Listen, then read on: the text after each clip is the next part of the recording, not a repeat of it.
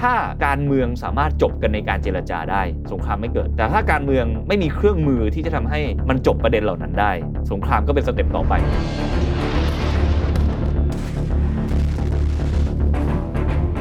ในสังคมที่นำไปสู่ความขัดแย้งในระดับใหญ่ได้เนี่ยคำตอบเชิงกลุ่มมันจะมาก่อน ฉันเป็นคนไทยนะ ฉันเป็นเสื้อจุดๆนะ เมื่อ group identity หรือตัวตนในเชิงกลุ่ม เริ่มใหญ่กว่าตัวตนเชิงปัจเจกเมื่อไหร่ มันจะทำให้เราค่อยๆ มองคนที่อยู่กลุ่มอื่น ลดความเป็นปัจเจกเขาลงมากขึ้นเท่านั้น อีกด้านหนึ่งคือการชำระประวัติศาสตร์อะไรก็ตามที่เป็นปมความเจ็บปวดของคนกลุ่มหนึ่งมาตลอด ถ้าเกิดการคลี่คลายกันได้เชิงอารมณ์ความรู้สึกเนี่ยก็จะทำให้นักการเมืองคนไหนที่ต้องการขึ้นสู่อำนาจด้วยการขี่ปมทางประวัติศาสตร์นี้ขึ้นมา ก็ทำไม่ได้อีกเพราะมีการชำระประวัติศาสตร์กันไปแล้ว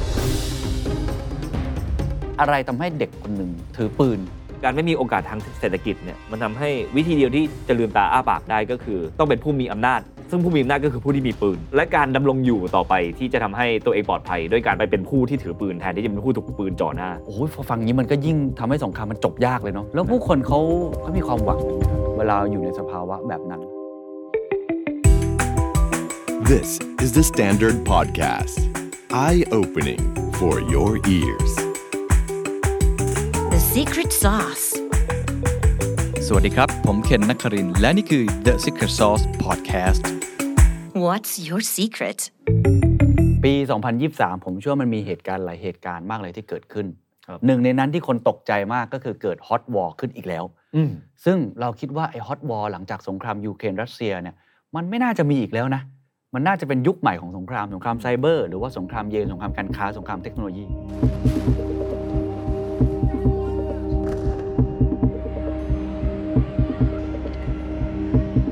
แต่ว่าพอเกิดเรื่องของฮามาสกับอิสราเอลเนี่ยหลายคนก็กลับมาทบทวนใหม่ว่าโลกมันเกิดอะไรขึ้น แล้วผมคิดว่าคนคนหนึ่งครับคนไทยที่เขาเนี่ยจะเรียกว่ามีความหลงไหล คลั่งไคล้แล้วก็มีความเข้าใจในเรื่องของสงครามเชิงลึกมาก ๆ น่าจะตอบคำถามนี้ได้ดี สวัสดีคุณวรรณสิงห์ครับ สวัสดีครับคุณเคนครับ สรุปแล้วคุณทำไมชอบสงคราม ผมเห็นคุณไปประเทศสงครามเยอะมากเลย โอเค ผมไม่ได้บ้าสงครามนะ ขอแก้ตัวนิดนึงครับคือ ผมสนใจเรื่อง human nature ธรรมชาติของความเป็นคนไอความสงสัยเนี่ยมันพาเราไปหลายที่ทั่วโลกมามาก ตั้งแต่ตอนเริ่มทำงานนี้ใหม่ๆ แต่ว่าเรื่องที่ติดใจอยู่มาตลอดคือทำไมคนเราไปถึงจุดนั้นได้วะอืมจุดที่อยู่ดีฆ่ากันเพราะติดแบรนด์คนละแบรนด์อะว่าอืมอยู่คนละศาสนานะ อยู่คนละเผ่า อยู่คนละชนชาติ นี่คือโจทย์ที่ทำให้เราสงสัยเรื่อยมาก็เลยพาเราไปยังจุดนู้นจุดนี้เรื่อยๆอืมซึ่งมันก็ได้ทั้งตอบโจทย์ที่เราสงสัยอยู่แล้ว คือ ในส่วนหนึ่ง หรือว่าตอบโจทย์ด้านอื่น ๆ ว่าเช่น คนเขาหาอะไรกินกันตอนสงครามอะไรเงี้ยอืมก็เป็นเรื่องที่น่าสนใจเหมือนกันอืมเออเรามาสนใจทีหลังหลังจากเริ่มตั้งคำถามหลักไปแล้ว แต่ไงก็ตามแต่ก็มาดูตัวเองย้อนไปปัจจุบันเนี่ยก็ เออ ก็ไปมาเยอะหลายๆฮอตวอลไปมากี่ที่บ้างไหนลองพูดก็ถ้าแหล่เป็งนวอที่ร์เป็นโซความนขัดแย้งบ้างครับ มีตั้งแต่ที่เคยเป็นวอร์โซนในอดีต แล้วเราไปศึกษาเรื่องสงครามนั้น อย่างรวันด้าเป็นต้นอ่าที่ตอนนี้มันสงบสงบแล้วระดัหนึ่แต่ว่าเมื่อ 30 กว่าปีก่อนนี่โอ้โหเละเทะใช่ใช่นะฮะใช่หรือว่าที่ที่ยังเป็นแบบสงครามที่ไม่ได้ hot war แต่ว่ามีการก่อการร้ายอยู่เสมออย่างอัฟกานิสถานอ่าอย่างอิรักครับนะครับก็ถือเป็นประเทศเสี่ยงอันดับต้นๆของโลกแต่ไม่ได้เป็นแบบ 2 ประเทศปะทะกันอะไรอย่างครัเงี้ยครับหรือว่า hot war อย่างยูเครนก็ไปมาเมื่อต้นปีนี้อืมนะครับผมหลังจากที่ครบรอบ1ปีสงครามรัสเซียยูเครนพอดีก็ไปครับไปถ่ายมา ไม่ได้ไปเที่ยวนะครับไปถ่ายทำนะเดี๋ยวคนนึกว่าแบบไปทำอะไรเหรอไปเดินเล่นอย่างเงี้ยเหรอแล้วอย่างก็พม่าเองก็ตามทีที่ยังพม่าคุกกรุ่นมากใช่ครับก็เป็นเรื่องที่อยู่ใกล้บ้านเรามากๆก็มีโอกาสได้ cover ประเด็นนี้อยู่เรื่อยอืมๆซึ่งแต่ละสงครามมันมีความไม่เหมือนกันน่ะๆอืมบางที่มันเห็นสองฝ่ายชัดเจนอย่างรัสเซียยูเครนครับหรือว่าอิสราเอลฮามาสแต่บางที่มันเป็นแบบในประเทศเดียวกันเป็น3ก๊กแย่งอำนาจเพื่อคุมประเทศนั้นกันอืมเช่นที่เยเมนเป็นต้น นะครับหรือบางที่เป็นแนวแบบว่ารัฐบาลของประเทศนั้นโดนอีกกลุ่มที่ต้องการ contest อำนาจก่อการร้าย ไม่ได้มี frontline แนวปะทะอย่างชัดเจน แต่ว่าเกิดเหตุขึ้นได้ทุกที่ทุกเวลาครับนะครับแล้วก็มีสงครามที่มันเป็นสงครามล้นเกินมาจากเพื่อนบ้านเนี่ยในตุรกีก็จะโดนเรื่องนี้เยอะเหมือนกันอืมนะครับการก่อการร้ายอะไรทั้งหลายทั้งปวง แล้วก็เห็นมาหลายรูปแบบ แต่ว่าไม่ได้บอกว่าทุกรูปแบบมันมีอีกหลาย ๆ อย่างให้เรา cover ได้เกี่ยวกับเรื่องนี้ แล้วก็ในแง่หนึ่งผมก็ดูแปลกดี แต่ในแง่หนึ่ง หมายถึงว่าตัวผมเนี่ยดูเป็นคนแปลกใช่ไหมครับอ่าแต่ว่าในแง่หนึ่งผมก็ไปเจอคนที่เป็นคล้ายๆ ผมแรงจูงใจไม่ได้ต่างอะไรจากผมมากในพื้นที่พวกนี้ค่อนข้างเยอะที่เป็นสื่อมาจากประเทศต่างอืมๆนะครับเขาก็ศึกษาเรื่องพวกนี้เหมือนกัน ก็เป็น war journalist อะครับนักข่าวสงครามโดยเฉพาะครับคนเหล่านี้ก็ทำให้ผมดูเด็กไปเลย ผมไปนั่งคุยกับเขา ผมไปยูเครนผมก็เจอคนจากนิวยอร์กไทมส์ BBC อะไรอยู่ในพื้นที่ที่แบบ ก็มีเสียงตึ้มตึ้มอยู่บนหัวแต่ก็นั่งกินกาแฟคุยกันอยู่คือเขาก็มีประสบการณ์มายาวนาน ใช่แล้วก็ พื้นที่สงครามกล้องมักจะจ่อไปแค่เรื่องความรุนแรงนั้น แต่ว่ามันจะมีอะไรที่เกิดขึ้นนอกเหนือจากสิ่งที่กล้องจ่อเยอะมากโอ้โดยเฉพาะชีวิตที่ยังต้องดำเนินต่อไป มนุษย์เราเนี่ยไม่ว่าจะเป็นพื้นที่ภัยพิบัติอย่างพื้นที่สงครามเนี่ย ผมได้ยินประโยคเดิมมาเยอะมาก คือว่าจะให้ฉันไปไหนอะนี่คือบ้านของฉัน แล้วสิ่งนี้รีพีทซ้ำแล้วซ้ำอีกไม่ว่าชนชาติไหนก็ตามแต่ เพราะฉะนั้นไม่ว่าพื้นที่มันเลวร้ายขนาดไหนก็ตามแต่เนี่ยก็จะมีคนเลือกจะอยู่ตรงนั้นต่อเสมอครับด้วยคำถามที่ว่าให้ฉันไปไหนล่ะอืมแล้วชีวิตของคนเหล่านี้เนี่ยจะน่าสนใจมากว่า สิ่งที่เรามองเป็นเรื่องผิดปกติในสายตาคนไทยเนี่ยเขาอยู่กับมันทุกวันทุกคืน เออ น่าสนใจมาก เนื่องจากรายการเราจริงๆ แล้วเป็นรายการธุรกิจนะ พัฒนาตัวเอง แต่วันนี้เรามาพูดเรื่องสงคราม ผมเลยจะจับเอเซนส์ของมันเนี่ยให้สิ่งเล่าโดยใช้เลนส์อันนั้น เลนส์ในเรื่องของวิทยาศาสตร์ การหาเหตุหาผลครับหรือว่าเรื่องของ สิ่งที่เรามองไม่เห็นว่าคนเราเนี่ยจู่ๆทำไมมันลุกขึ้นมาฆ่าแกงกันได้ ถือปืนกันได้เลยอยากถามคำถาม คุณสิงห์นี้ก่อนว่า ตั้งแต่ทำสารคดีเรื่องสงครามมาเนี่ยในยุคปัจจุบันเนี่ยเรามีสงครามที่ลดลง โลกมันสงบสุขขึ้น หรือจริง ๆ แล้วเรากำลังเข้าสู่อีกเฟสหนึ่งที่สงครามมันกำลังจะกลับมาอีกครั้งสงครามร้อนเนี่ยถ้าดูอัตราคนที่ตายจาก violent death นะฮะซึ่งรวมถึงสงครามและการฆาตกรรมแล้วอะไรด้วยเนี่ย ถือว่าลดลงมาก ๆ เมื่อเทียบกับยุคกลาง ยุคหินคิดเป็นอ่าเปอร์เซ็นต์เปอร์เซ็นต์ของมนุษยชาตินะลดลงมากๆอันนี้แบบว่า stat ชัดเจนมากนะครับอาจจะเรื่องด้วยจากมันเกิดขึ้นน้อยลง เวลามันเกิดทีเลยเป็นเรื่องช็อกโลก มันก็เลย pay attention เท่านั้นเยอะอืมนะแต่ว่าเทรนด์ที่ตลอดประวัติศาสตร์ของเราอะ Homo sapien อยู่ประมาณ 2 5 0 0 0 0 ปีนะครับการตีหัวกันเพื่อแย่งทรัพยากรมันเริ่มมาตั้งแต่เราเริ่มจับกระบองขึ้นมาเป็นแล้วอืมหรือก่อนเริ่มจับกระบองเป็นอาจจะต่อยกันหรือว่าขี่หน้า คือยังไงเราต้อง competition อะต้องมีการแข่งขันต้องมีการฆ่าอืมรันฟันแทงกัน ซึ่งเป้าหมายหลักๆ ของการฆ่าฟันตรงนั้นก็จะมี 1 คือ resource ทรัพยากรไม่ว่าจะเป็นอาหารเป็นน้ำหรือว่า territory นะฮะเขตแดนว่าที่เพื่อจะเคลมทรัพยากรเหล่านั้น หรือถ้าพูดตามศัพท์ชีวะหน่อยก็คือคู่สืบพันธุ์อ่าเออนะครับแย่งคู่สืบพันธุ์เออซึ่งอันเนี้ยถ้าเราไม่ได้มองว่าสัตว์ที่เรียกว่ามนุษย์หรือ Homo sapien เนี่ยเป็นสิ่งพิเศษบนโลกนี่คือสิ่งที่ทุกสปีชีส์ทำกันอืมอืมอืมทุกสปีชีส์ทำกันหมดเลยเออแต่ว่าเราเป็น สิ่งมีชีวิตประเภทเดียวบนโลกใบนี้ซึ่งได้รับสมอง ซึ่งสามารถวิเคราะห์เหตุผลมาได้ rationality แต่ว่าเราก็ยังมี nature ตรงนี้อยู่ อันนี้ต้องมาเดี๋ยวอะผมยกประเด็นวันเดี๋ยวจะนำมาคุยต่อว่า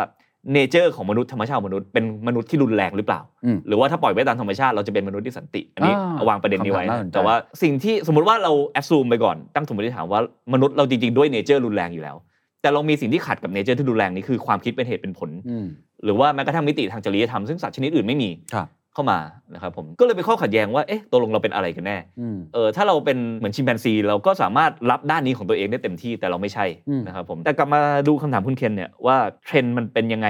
วงจรมันเป็นยังไงเนี่ยเมื่อกี้บอกไปแล้วว่าคนที่ตายด้วยลดลงความรุนแรงสัดส่ลวนดลงครับนะครับที่ผ่านมาเนี่ยสงครามเป็นเครื่องมือในการขยายอาณาเขต เพื่อชิงทรัพยากรที่ทำให้เขตแดนเหล่านั้นน่ะมันใหญ่ขึ้นใหญ่ขึ้นเรื่อย ๆ แล้วในพื้นที่ที่เกิดสงครามก่อนเพื่อขยายอาณาเขตนั้น ก็จะเกิดรูออฟลอหรือกฎหมายขึ้นมา ครอบคลุมใน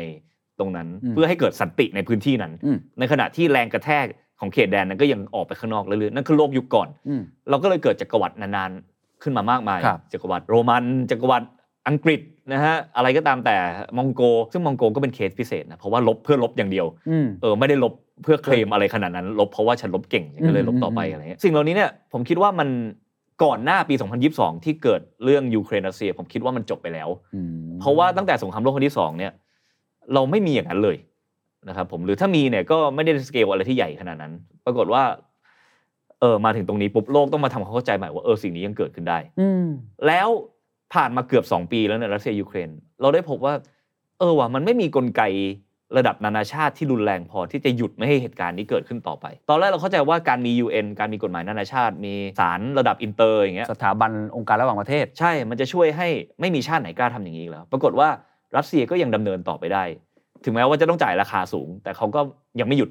แล้วไม่มีใครบังคับให้เขาหยุดได้ยกเว้นตัวเขาเองอืมตอนนี้ เพราะฉะนั้นก็เป็นความเข้าใจโลกในแบบใหม่เหมือนกัน แต่แรงจูงใจที่ต่างชาติจะพยายามทำอย่างนี้เนี่ยอาจจะไม่ได้ เยอะเท่ากับแต่ก่อนที่การเคลมทรัพยากรเนี่ยมันต้องทำด้วยวิธีเดียวคือวิธีการขยายอาณาเขตอืมเพราะว่าตั้งแต่สงครามโลกครั้งที่สองจบไปเนี่ยเรามีเครื่องมือในการชิงทรัพยากรโดยไม่ต้องสู้รบเยอะมาก การเทรดกันระหว่างชาติ การตกลงทางการค้า การที่เรามีบริษัทเอกชนขนาดมาคือมาเกิดขึ้นมากมาย ซึ่งสามารถส่งคนของประเทศต่างๆ ไปเคลมได้อืมโดยที่ไม่ต้องมีการทำสงครามด้วยซ้ำครับซึ่งก็ลิงก์มาสู่ว่าคอน FLICT เนี่ยถ้าเอาแง่หนึ่งนะไม่ใช่ไม่ใช่ทุกแง่นะแง่หนึ่งมันคือการแย่งชิงทรัพยากรเนี่ยเรา เกิดสงครามแบบนี้น้อยลงเยอะเพราะเรามีเครื่องมืออื่น และในแง่หนึ่งสงครามเนี่ยมันเป็นความต่อเนื่องของการเมือง อันนี้มีคนพูดไว้ว่า war is the continuation of politics นะฮะถ้าการเมืองสามารถจบกันในการเจรจาได้ สงครามไม่เกิดนะครับแต่ถ้าการเมืองไม่มีเครื่องมือที่จะทำให้มันจบประเด็นเหล่านั้นได้ สงครามก็เป็น step ต่อไปที่ต้องคือเป็นการเจรจา และทุกสงครามไม่ได้จบในสนามรบไปจบที่โต๊ะเจรจาอืม แต่ทุกฝั่งต้องการสู้รบเพื่อให้ตัวเองได้เปรียบในโต๊ะเจรจานั้น มันก็เลยเห็น pattern ว่าอะสมมติเราดูเคสยกตัวอย่างอย่างรัสเซียยูเครนอย่างเงี้ยครับประเด็นที่จบกันบนโต๊ะเจรจาไม่ได้คือเรื่องนาโตใช่ไหมครับมันก็เลยต่อมาจนถึงตรงจุดนี้ เพราะว่าทางยูเครนก็ชัดเจนว่าฉันจะไปร่วมกับนาโตฉันต้องการเข้าสู่โลกตะวันตกอืมรัสเซียบอกมึงไม่ได้ มึงเป็นลูกน้องกู จะพาศัตรูมาหน้าบ้านกูเหรอ อะไรเงี้ย เจรจากันไม่ได้ก็เลยจบที่ตรงนี้อืมในแง่หนึ่งสงครามมันดูไร้เหตุไร้ผลมากอยู่ดีคนมาฆ่ากันโดยแบบอยู่คนละชาติ แต่แง่หนึ่ง ถ้าเรามองแลดแว่นซูมออกมาไกลที่สุดมันก็เข้าใจเหตุผลของมันอืมแต่ว่าผมก็ต้องเน้นย้ำอีกครั้งว่าคำว่าเข้าใจเหตุผลเนี่ยมันไม่ได้ไม่ได้แปลว่าต้องเห็นด้วยหรือไม่เห็นด้วยนะครับแต่ว่าปฏิเสธไม่ได้ว่านี่คือสิ่งที่เกิดขึ้นในประวัติศาสตร์มนุษย์มาตลอดครับยาวนานนี้ แล้วก็ผมคิดว่ามันก็ควรค่าที่จะศึกษามันอืมอืมเออเท่าที่คุณสิงห์ศึกษามา เหตุผลของสงครามเนี่ย หรือตรรกกะที่ทำให้มันเกิดเนี่ยอืมมันเกิดขึ้นจากอะไร หลังจากที่เราไปสัมผัส พื้นที่จริงมาในหลายพื้นที่ได้พูดคุยกับคนครับแล้วก็ได้ศึกษาจากตำราหนังสือหลาย ๆ เล่มเนี่ยสรุปแล้วมนุษย์เราเนี่ยมันก่อสงครามกันเนี่ยมันเกิดจากอะไรครับผมว่ามันมีสาม step ครับครับผมคือสงครามมันจะมี layer สามอย่างแล้วมีสาม step ในการเกิด ถ้าผมเข้าใจมันไม่ผิดนะชั้นแรกคือเรื่องทรัพยากรซึ่งเป็นเป็นเรื่องที่คนผู้มีอำนาจเขารู้กันอืมจะเป็นที่ดินก็ดี จะเป็นน้ำมันก็ดีอะอันนี้อธิบายคนทุกคนเข้าใจแล้วว่าคือการแย่งชิงทรัพยากร layer สองคือ layer ทางการเมืองที่ผู้มีอำนาจ ในสังคมนั้นๆเนี่ยเอาประเด็นด้านทรัพยากร หรือการแย่งชิงอำนาจก็เป็นทรัพยากรแบบหนึ่งนะเพราะมันสามารถนำไปสู่เคลมในการชิงทรัพยากรได้อืมเอามาขายเป็นแพ็กเกจหึสู่ประชาชนในรูปแบบที่ไม่ได้พูดเรื่องทรัพยากรโดยตรง ไม่มีใครที่ทำสงครามด้วยเหตุผลว่า ฉันอยากมีอำนาจมากขึ้นน่ะหรือว่าฉันอยากได้แร่นี้ของประเทศนี้ ไม่มีใครพูดแบบนั้นทุกคนต้องหาเรื่องราวว่าตัวเองถูกกระทำอย่างไร เพื่อขายให้กับสังคมว่าการสู้รบครั้งนี้ จำเป็นอย่างไรต่อพวกเรา เพื่อสร้างเหมือนแบบฉันธรรมติคอนเซนแซสกับสังคม ใช่ แล้วส่วนใหญ่มันต้องไปแท็บในสิ่งที่ประชาชนรู้สึกอยู่แล้วอ๋อเออเพราะฉะนั้นกลับมาสู่ต้นเหตุคือมันต้องมีความขัดแย้งหรือมีปมการที่มีกลุ่มหนึ่งได้เปรียบหรือเสียเปรียบในสังคมอยู่แล้วอ๋อเพื่อมีความไม่เท่าเทียมกันอยู่แล้วอ่าใช่เพื่อให้คนที่อยากรวมอำนาจโดยผ่าน แนวคิดนี้ของสังคมอะสามารถไป tap ประเด็นนี้ได้ แล้วเอามาขายว่ามันเป็นเพราะคนกลุ่มนั้นโอ้มันเป็นเพราะเรื่องนี้เหมือนเป็นจี้ใจดำใช่ของคนที่รู้สึกอยู่แล้วครับอืมซึ่งในแง่หนึ่งเนี่ยมันก็นำมาสู่ layer ที่3ครับของสงครามก็คือด้านจริยธรรม เพราะว่าเวลาคนรู้สึกคนส่วนใหญ่นะประชาชนหมู่มากเนี่ยรู้สึกร่วมกับสงครามเนี่ยเขาจะรู้สึกร่วมในเชิงจริยธรรมแล้วว่า ฉันต้องต่อสู้เพราะมันคือความถูกต้องอืมฉันต้องต่อสู้เพื่อพี่น้องของฉันสู้เพื่อปกป้องประเทศตัวเอง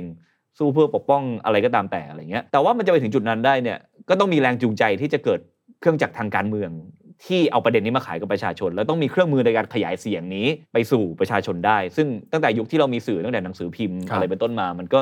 เกิดเครื่องมือเหล่านี้ขึ้นเรื่อยๆ แล้วก็ speed เร็วขึ้นเรื่อยๆ แต่นั่นคือพูดถึงเรื่อง layer ของสงคราม แต่ว่าถ้าเรามาดูเรื่อง step ของสงครามเนี่ย เรื่อง source of war ก่อนคือ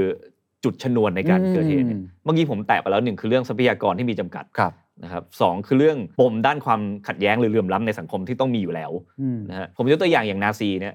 มันมีอะไรให้ศึกษาเยอะแหละเรื่องนาซี แต่ว่าในแง่หนึ่งนาซีเนี่ยเขาก็ไปแตะปมของประชาชนเยอรมันในยุคนั้น ซึ่งรู้สึกว่ามีความเหลื่อมล้ำเยอะมีคนยากคนจนเยอะ แล้วก็ขายไอเดียว่ามันเป็นเพราะประชาชนชาวยิว ซึ่งเข้ามาเอารัดเอาเปรียบพวกเรา ให้เทียบเป็นไทยก็คือสมมุติว่ามีนักการเมืองซึ่งฝีปากดีมากคนหนึ่ง เข้ามาบอกคนที่มาจากเป็นคนยากคนจนทุกคนเอออาจจะบอกคนใต้คนอีสานคือให้ทุกคนรู้สึกว่าเรากำลังพูดกำลังพูดกับเขาอยู่อะโดนกระทำเออรู้ไหมที่คุณโดนกดขี่อย่างเงี้ยเพราะพวกพ่อค้าชาวจุดๆอ๋อที่เข้ามาแย่งทรัพยากรคุณไปหมด มันต้องมีปมเหล่านี้อยู่ในสังคมคือเขาที่รู้สึกอยู่แล้ว สมมติว่าเมื่อกี้ที่บอกว่าอืมจะชาวอีสานชาวใต้ยกตัวอย่างนะใช่ครับรู้สึกอยู่แล้วว่าเขาโดนกดขี่อืมแต่พอมีคนมาจี้ใจดำอืมแล้วก็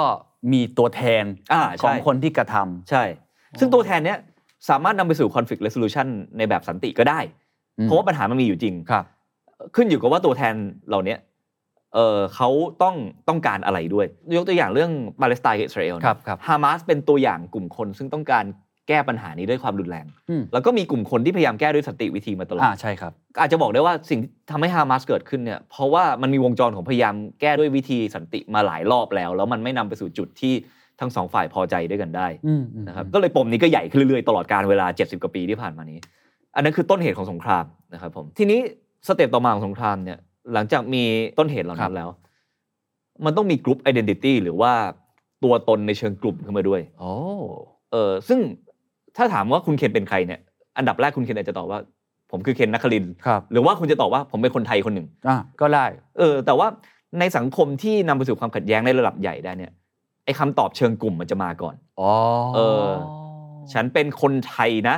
ฉันเป็นเสื้อจุดๆๆนะ เมื่อกรุ๊ป identity หรือตัวตนในเชิงกลุ่ม เริ่มใหญ่กว่าตัวตนเชิงปัจเจกเมื่อไหร่ มันจะทำให้เราค่อยๆ มองคนที่อยู่กลุ่มอื่น ลดความเป็นปัจเจกเขาลงมากขึ้นเท่านั้นอืมซึ่งสิ่งเหล่านี้มันโดน reinforce โดนย้ำต่อไปด้วยสื่อได้ สงครามจะไม่เกิดถ้าไม่เกิดกรุ๊ป identity อืมขึ้นมาครับนะครับ ทีนี้เรามาลองลองมองโลกยุคปัจจุบันเนี่ยกรุ๊ป identity เนี่ย มันมีแนวทางได้ 2 แบบนะครับคือมันจะอ่อนลงหรือมันจะแข็งขึ้นใน ในแง่หนึ่งกรุ๊ป identity ในแบบที่เป็นรัฐชาติเป็นแบบชาตินิยมจ๋าอะไรเงี้ยอาจจะอ่อนลง แต่ว่าในอนาคตเราอาจจะมี group identity แบบใหม่ ซึ่ง identify ด้วยตัวเองขึ้นมามเออว่าฉันเป็นคนแบบนี้ ฉันเป็นเพศสภาพนี้ ฉันเป็นความเชื่อแบบนี้ ซึ่งถ้ามันไม่เกิดไปสู่ conflict มันก็ไม่อาจจะไม่มีปัญหาอะไร แต่ว่าเราเห็นใน social network ที่ผ่านมาตลอด 10 กว่าปีที่เรามีมันอยู่ในชีวิตเนี่ยความรุนแรงทางอารมณ์ในสังคมมันก็มากขึ้นเรื่อยๆ ซึ่งผมก็ไม่แน่ใจว่า เราต้องซีเรียสกับมันเท่ากับเรื่องสงครามไหมบางคนอาจจะบอกว่าเป็นเรื่องดีก็ได้คนจะได้ระบายออกกันอืมอืมเออแต่ว่าถามผมก็อยากได้สังคมที่เป็นมิตรต่อกันมากกว่านี้อืมเออแต่ว่าอันนี้ก็เป็นอีกเรื่องหนึ่งครับเป็นเรื่องคอน FLICT แต่ไม่ใช่เรื่อง war นะครับทีนี้สเต็ปต่อไปของสงครามที่ผมมองเนี่ยก็คือหลังจากมีต้นเหตุแล้วมีกลุ่ม identity แล้ว มันมีทั้งคอน FLICT แล้วแล้วก็มีสองฝั่งเรียบร้อยแล้วแล้วมีการมองอีกฝั่งว่าเป็นศัตรูเรียบร้อยแล้ว มันต้องมีเครื่องมือสงครามด้วยอ๋อเออก็คืออาวุธอ้าวใช่ คือสมมติประเทศไทยเราก็มีความขัดแย้งกันครับ ถ้าอยู่ดีๆประเทศไทย คนพบว่ามีแร่ที่มีทรัพยากรมหาศาลอยู่ใต้ประเทศเราขึ้นมา อาจจะเป็นแร่ X เออหรือว่าเป็นอะไรนะไวเบเนียมเออเอาคิดภาพวากันดาก็ได้ไม่ต้องไทยแลนด์อ่าโอเคก็อาจจะมีแบบมหาอำนาจอยากให้แต่ละเผ่าของวากันดามาตีกันเอง ก็เลยเอาอาวุธไปยัดในเผ่าหนึ่งอ๋อเออ แล้วก็บอกว่าเนี่ยเห็นไหมคุณโดนกดขี่มาตลอด คุณมีเครื่องมือในการสู้ต่อแล้วนะอืมซึ่งมหาอำนาจบนโลกทำอย่างนี้มาตลอดมเออ flow อาวุธเข้าไป ในพื้นที่ที่มีความขัดแย้งอยู่ครับแล้ว บางทีไปช่วย train ด้วยเพื่อให้ความขัดแย้งนั้น escalate ขึ้น แล้วพอ escalate ปุ๊บ มันก็จะเหลือที่ว่างทางอำนาจที่จะให้ใครเข้าไปคุมก็ได้ อ๋อ ซึ่งเราเห็น pattern นี้แบบช่วงสงครามโลกครั้งที่สองหลังสงครามโลกครั้งที่สองเยอะมากเลย ใช่ ซึ่งปัจจุบันมันก็มีหลายเกมเหมือนกันอะสมมติเรามี3ขั้วบนโลก มีรัสเซีย มีอเมริกา มีจีนครับอย่างเงี้ยนะ อเมริกาน่าจะเป็นประเทศที่ทำแบบนั้นเยอะที่สุดแบบที่ผมพูดไปอืมนะครับขณะที่รัสเซียจะไม่ได้ข้ามเขตแดนไปไกลมากจะแนวอยู่ตรงกลางแล้วขยายออกรอบๆตัวเองอืมส่วนจีนเนี่ยน่าสนใจ เพราะว่าผมไปประเทศที่ผมพูดเมื่อกี้โซมาเลียอัฟกานิสถานเยเมนอะไรทุกที่ที่ไปผมเจอบริษัทจีนหมดเลยอืมคือเขาไม่ลบด้วยอาวุธแล้วเขาใช้เครื่องมือทางแบบการเศรษฐกิจและเอ่อเครื่องมือแบบ humanitarian aid อะ โรงเรียนที่สร้างโดยประเทศจีนโรงพยาบาลที่สร้างโดยประเทศจีนนี่เยอะมากหมาล่าอย่างนี้เหรอฮะเออไม่ก็มันก็เป็นการแบบพอมี political vacuum หรือสุญญากาศทางการเมืองปุ๊บเขาก็รีบเข้าไปตรงนั้นเพื่อหนึ่งดึงทรัพยากรสองคือขยาย influence ซึ่งอันนี่ถือว่าเป็นเป็นผมไม่เรียกว่าเรียกว่าพัฒนาการได้หรือเปล่า แต่ว่ามันเป็นแบบนั้นใช่ไหมคือมันเข้าไปในลักษณะที่เป็นเชิงทุนนิยมอืมเชิงธุรกิจหรือว่า humanitarian aid มากกว่าที่จะเข้าไปแบบ สหรัฐอเมริกาเคยเข้ามา อืมซึ่งผมว่าก็เป็นวิธีการที่ชาญฉลาดนะ เพราะว่าเขาไม่ต้องมา defend ตัวเองในเวทีโลกด้วย แล้วเขาก็สามารถขยาย influence ได้ค่อนข้างเยอะมากครับแล้วก็ถึงแม้ใครจะวิจารณ์เขายังไงก็ตาม แต่ว่าถ้าเขามีโครงสร้างอำนาจที่แข็งแรงอยู่ตรงนั้นแล้วมันก็มันก็ทำไม่ได้แล้ว มันก็ไปยุ่งอะไรเขาไม่ได้แล้ว ในอัฟกานิสถานมีเหมืองจีนนะฮะโอ้เออในโซมาเลียมีโรงพยาบาลสร้างโดยจีนอะไรอย่างนี้เป็นต้นอะโอ้เอเหรออฮะก็ในเอธิโอเปียสิผมไปยังแบบกลางทะเลทรายไม่มีใครเลยนะ ปรากฏ ขับไปอีก 2-3 กิโลกลางแบบ nothing at all อะมีบริษัทจีนตั้งอยู่ตรงนั้น ฮะ เป็นภาษาจีนตรงแบรนด์หน้าเลย เพื่อไปขุดเหมืองอ๋อ เนี่ยฮะคือสิ่งที่เห็นมาเยอะเหมือนกันก็เพราะงั้นทวนก็คือมี 3 step นั่นแหละครับคือต้นเหตุแห่งสงคราม การแย่งชิงทรัพยากรเออแล้วก็ 2 คือการแบ่งกลุ่มแล้ว 3 คือเครื่องมือที่จะทำสงครามกันได้ อืมซึ่งเท่าที่ไปมาในแต่ละประเทศเนี่ย pattern มันเป็นยังไง มันเป็น step หนึ่งสองสามค่อยๆ ขยายขึ้นมา หรือว่ามันมีรูปแบบการ ก่อร่างสร้างตัวของสงครามที่แตกต่างกันอืมมีประเภทของมันไหมว่าส่วนใหญ่มีกี่ประเภทอะไรเงี้ยครับผมคงแบ่งเป็น category เลยลำบาก แต่ว่าผมพูดได้ว่าแต่ละสงครามไม่เหมือนกันโอเคนะฮะไม่เหมือนกัน แต่ละสงครามก็จะมีปัจจัยเฉพาะของสงครามนั้นๆอืมมีของตัวเองด้วยอ่าใช่ แต่ว่าถ้ามองอย่าง general ก็จะจะมองแพทเทิร์นพอไหวอยู่ ผมยกตัวอย่างอย่างเช่น เพื่อนบ้านเราเมียนมาอย่างเงี้ยครับจริง ๆ ก็เป็นประเทศที่มีสงครามเยอะมากนะครับ แล้วก็ ปีสองปีมานี้คือผลิตผู้ลี้ภัยอันดับสองของโลกนะฮะเออไม่สองก็สามอยู่ตรงนี้มานานแล้ว ซึ่งเริ่มตั้งแต่ตอนที่เขาขับไล่ชาวโรฮิงญาออกจากประเทศ แล้วก็ครับแต่ว่าหลายคนไม่รู้คือว่าจริงๆในประเทศที่เรียกว่าพม่าเนี่ยหรือเมียนมาเนี่ยจริงๆพม่าเป็นแค่หนึ่งชาติพันธุ์ในประเทศเมียนมาอืมอืมอืมในประเทศเมียนมาเนี่ยมีชาติพันธุ์แบบเอ่อว้า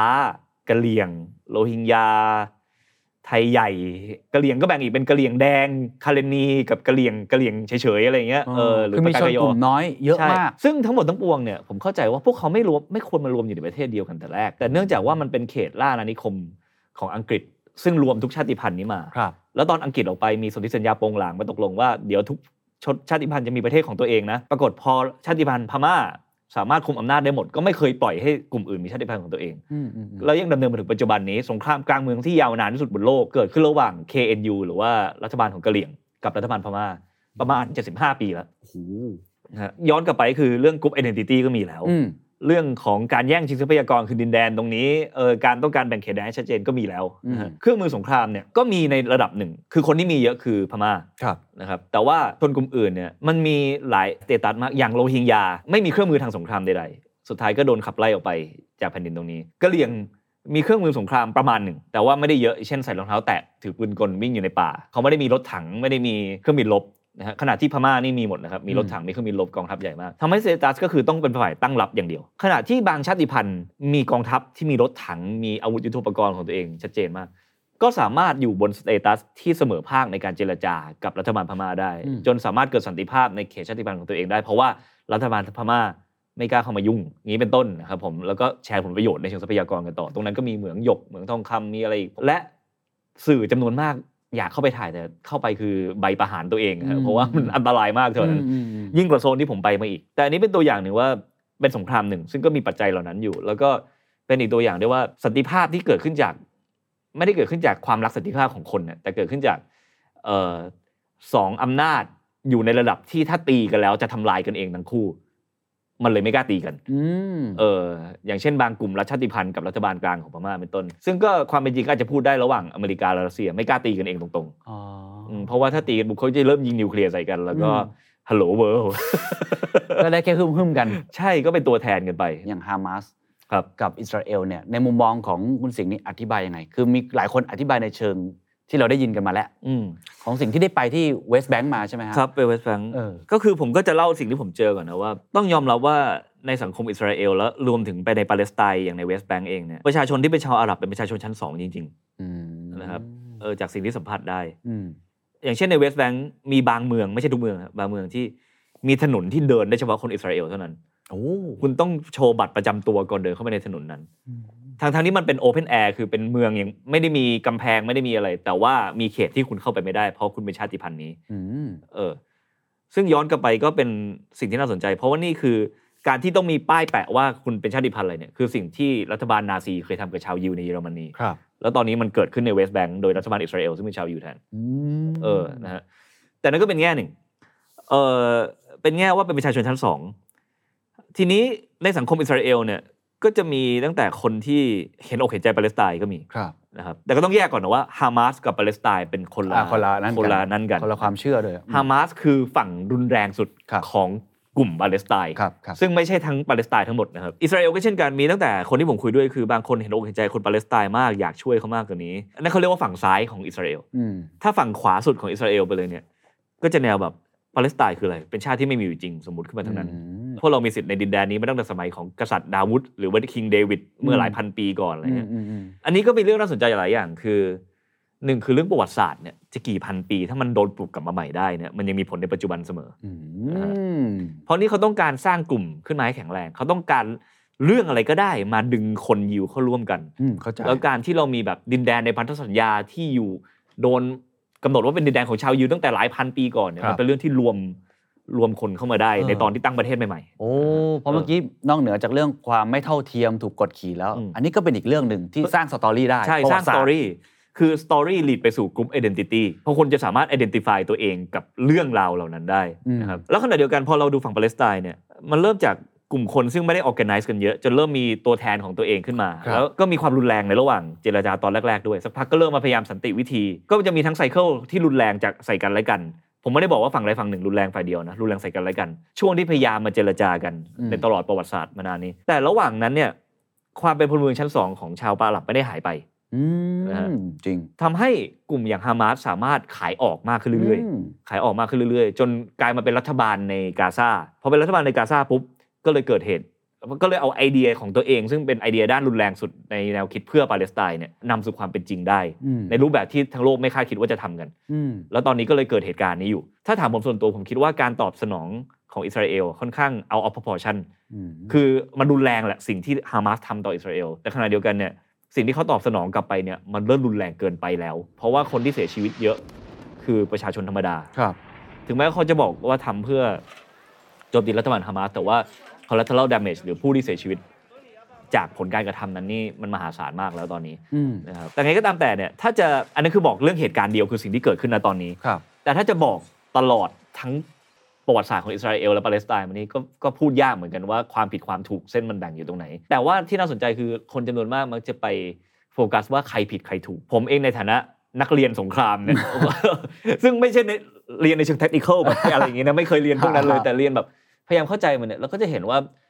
ฟันเฟืองที่มันนำมาสู่จุดเนี้ยทั้งในอดีตประวัติศาสตร์ และในปัจจุบันและในช่วงไม่กี่สิบปีมานี้มันมีอะไรบ้าง แล้วเราก็พยายามที่จะเข้าใจมันในแง่นี้อ่านะครับถ้ายกกลับมาใกล้บ้านเราเนี่ยสมมติว่าต่อไปรัฐบาลคุณประยุทธ์ได้เป็นต่ออีก 70 ปีโอ้โหอ่าหสรืมอมว่าติใช่ไหมฮะคุณประยุทธ์คงเสียชีวิตไปแล้วใน 70 ปีนั้น แต่ว่าคงมีคนอื่นมาแทนอะไรเงี้ยเออแล้ว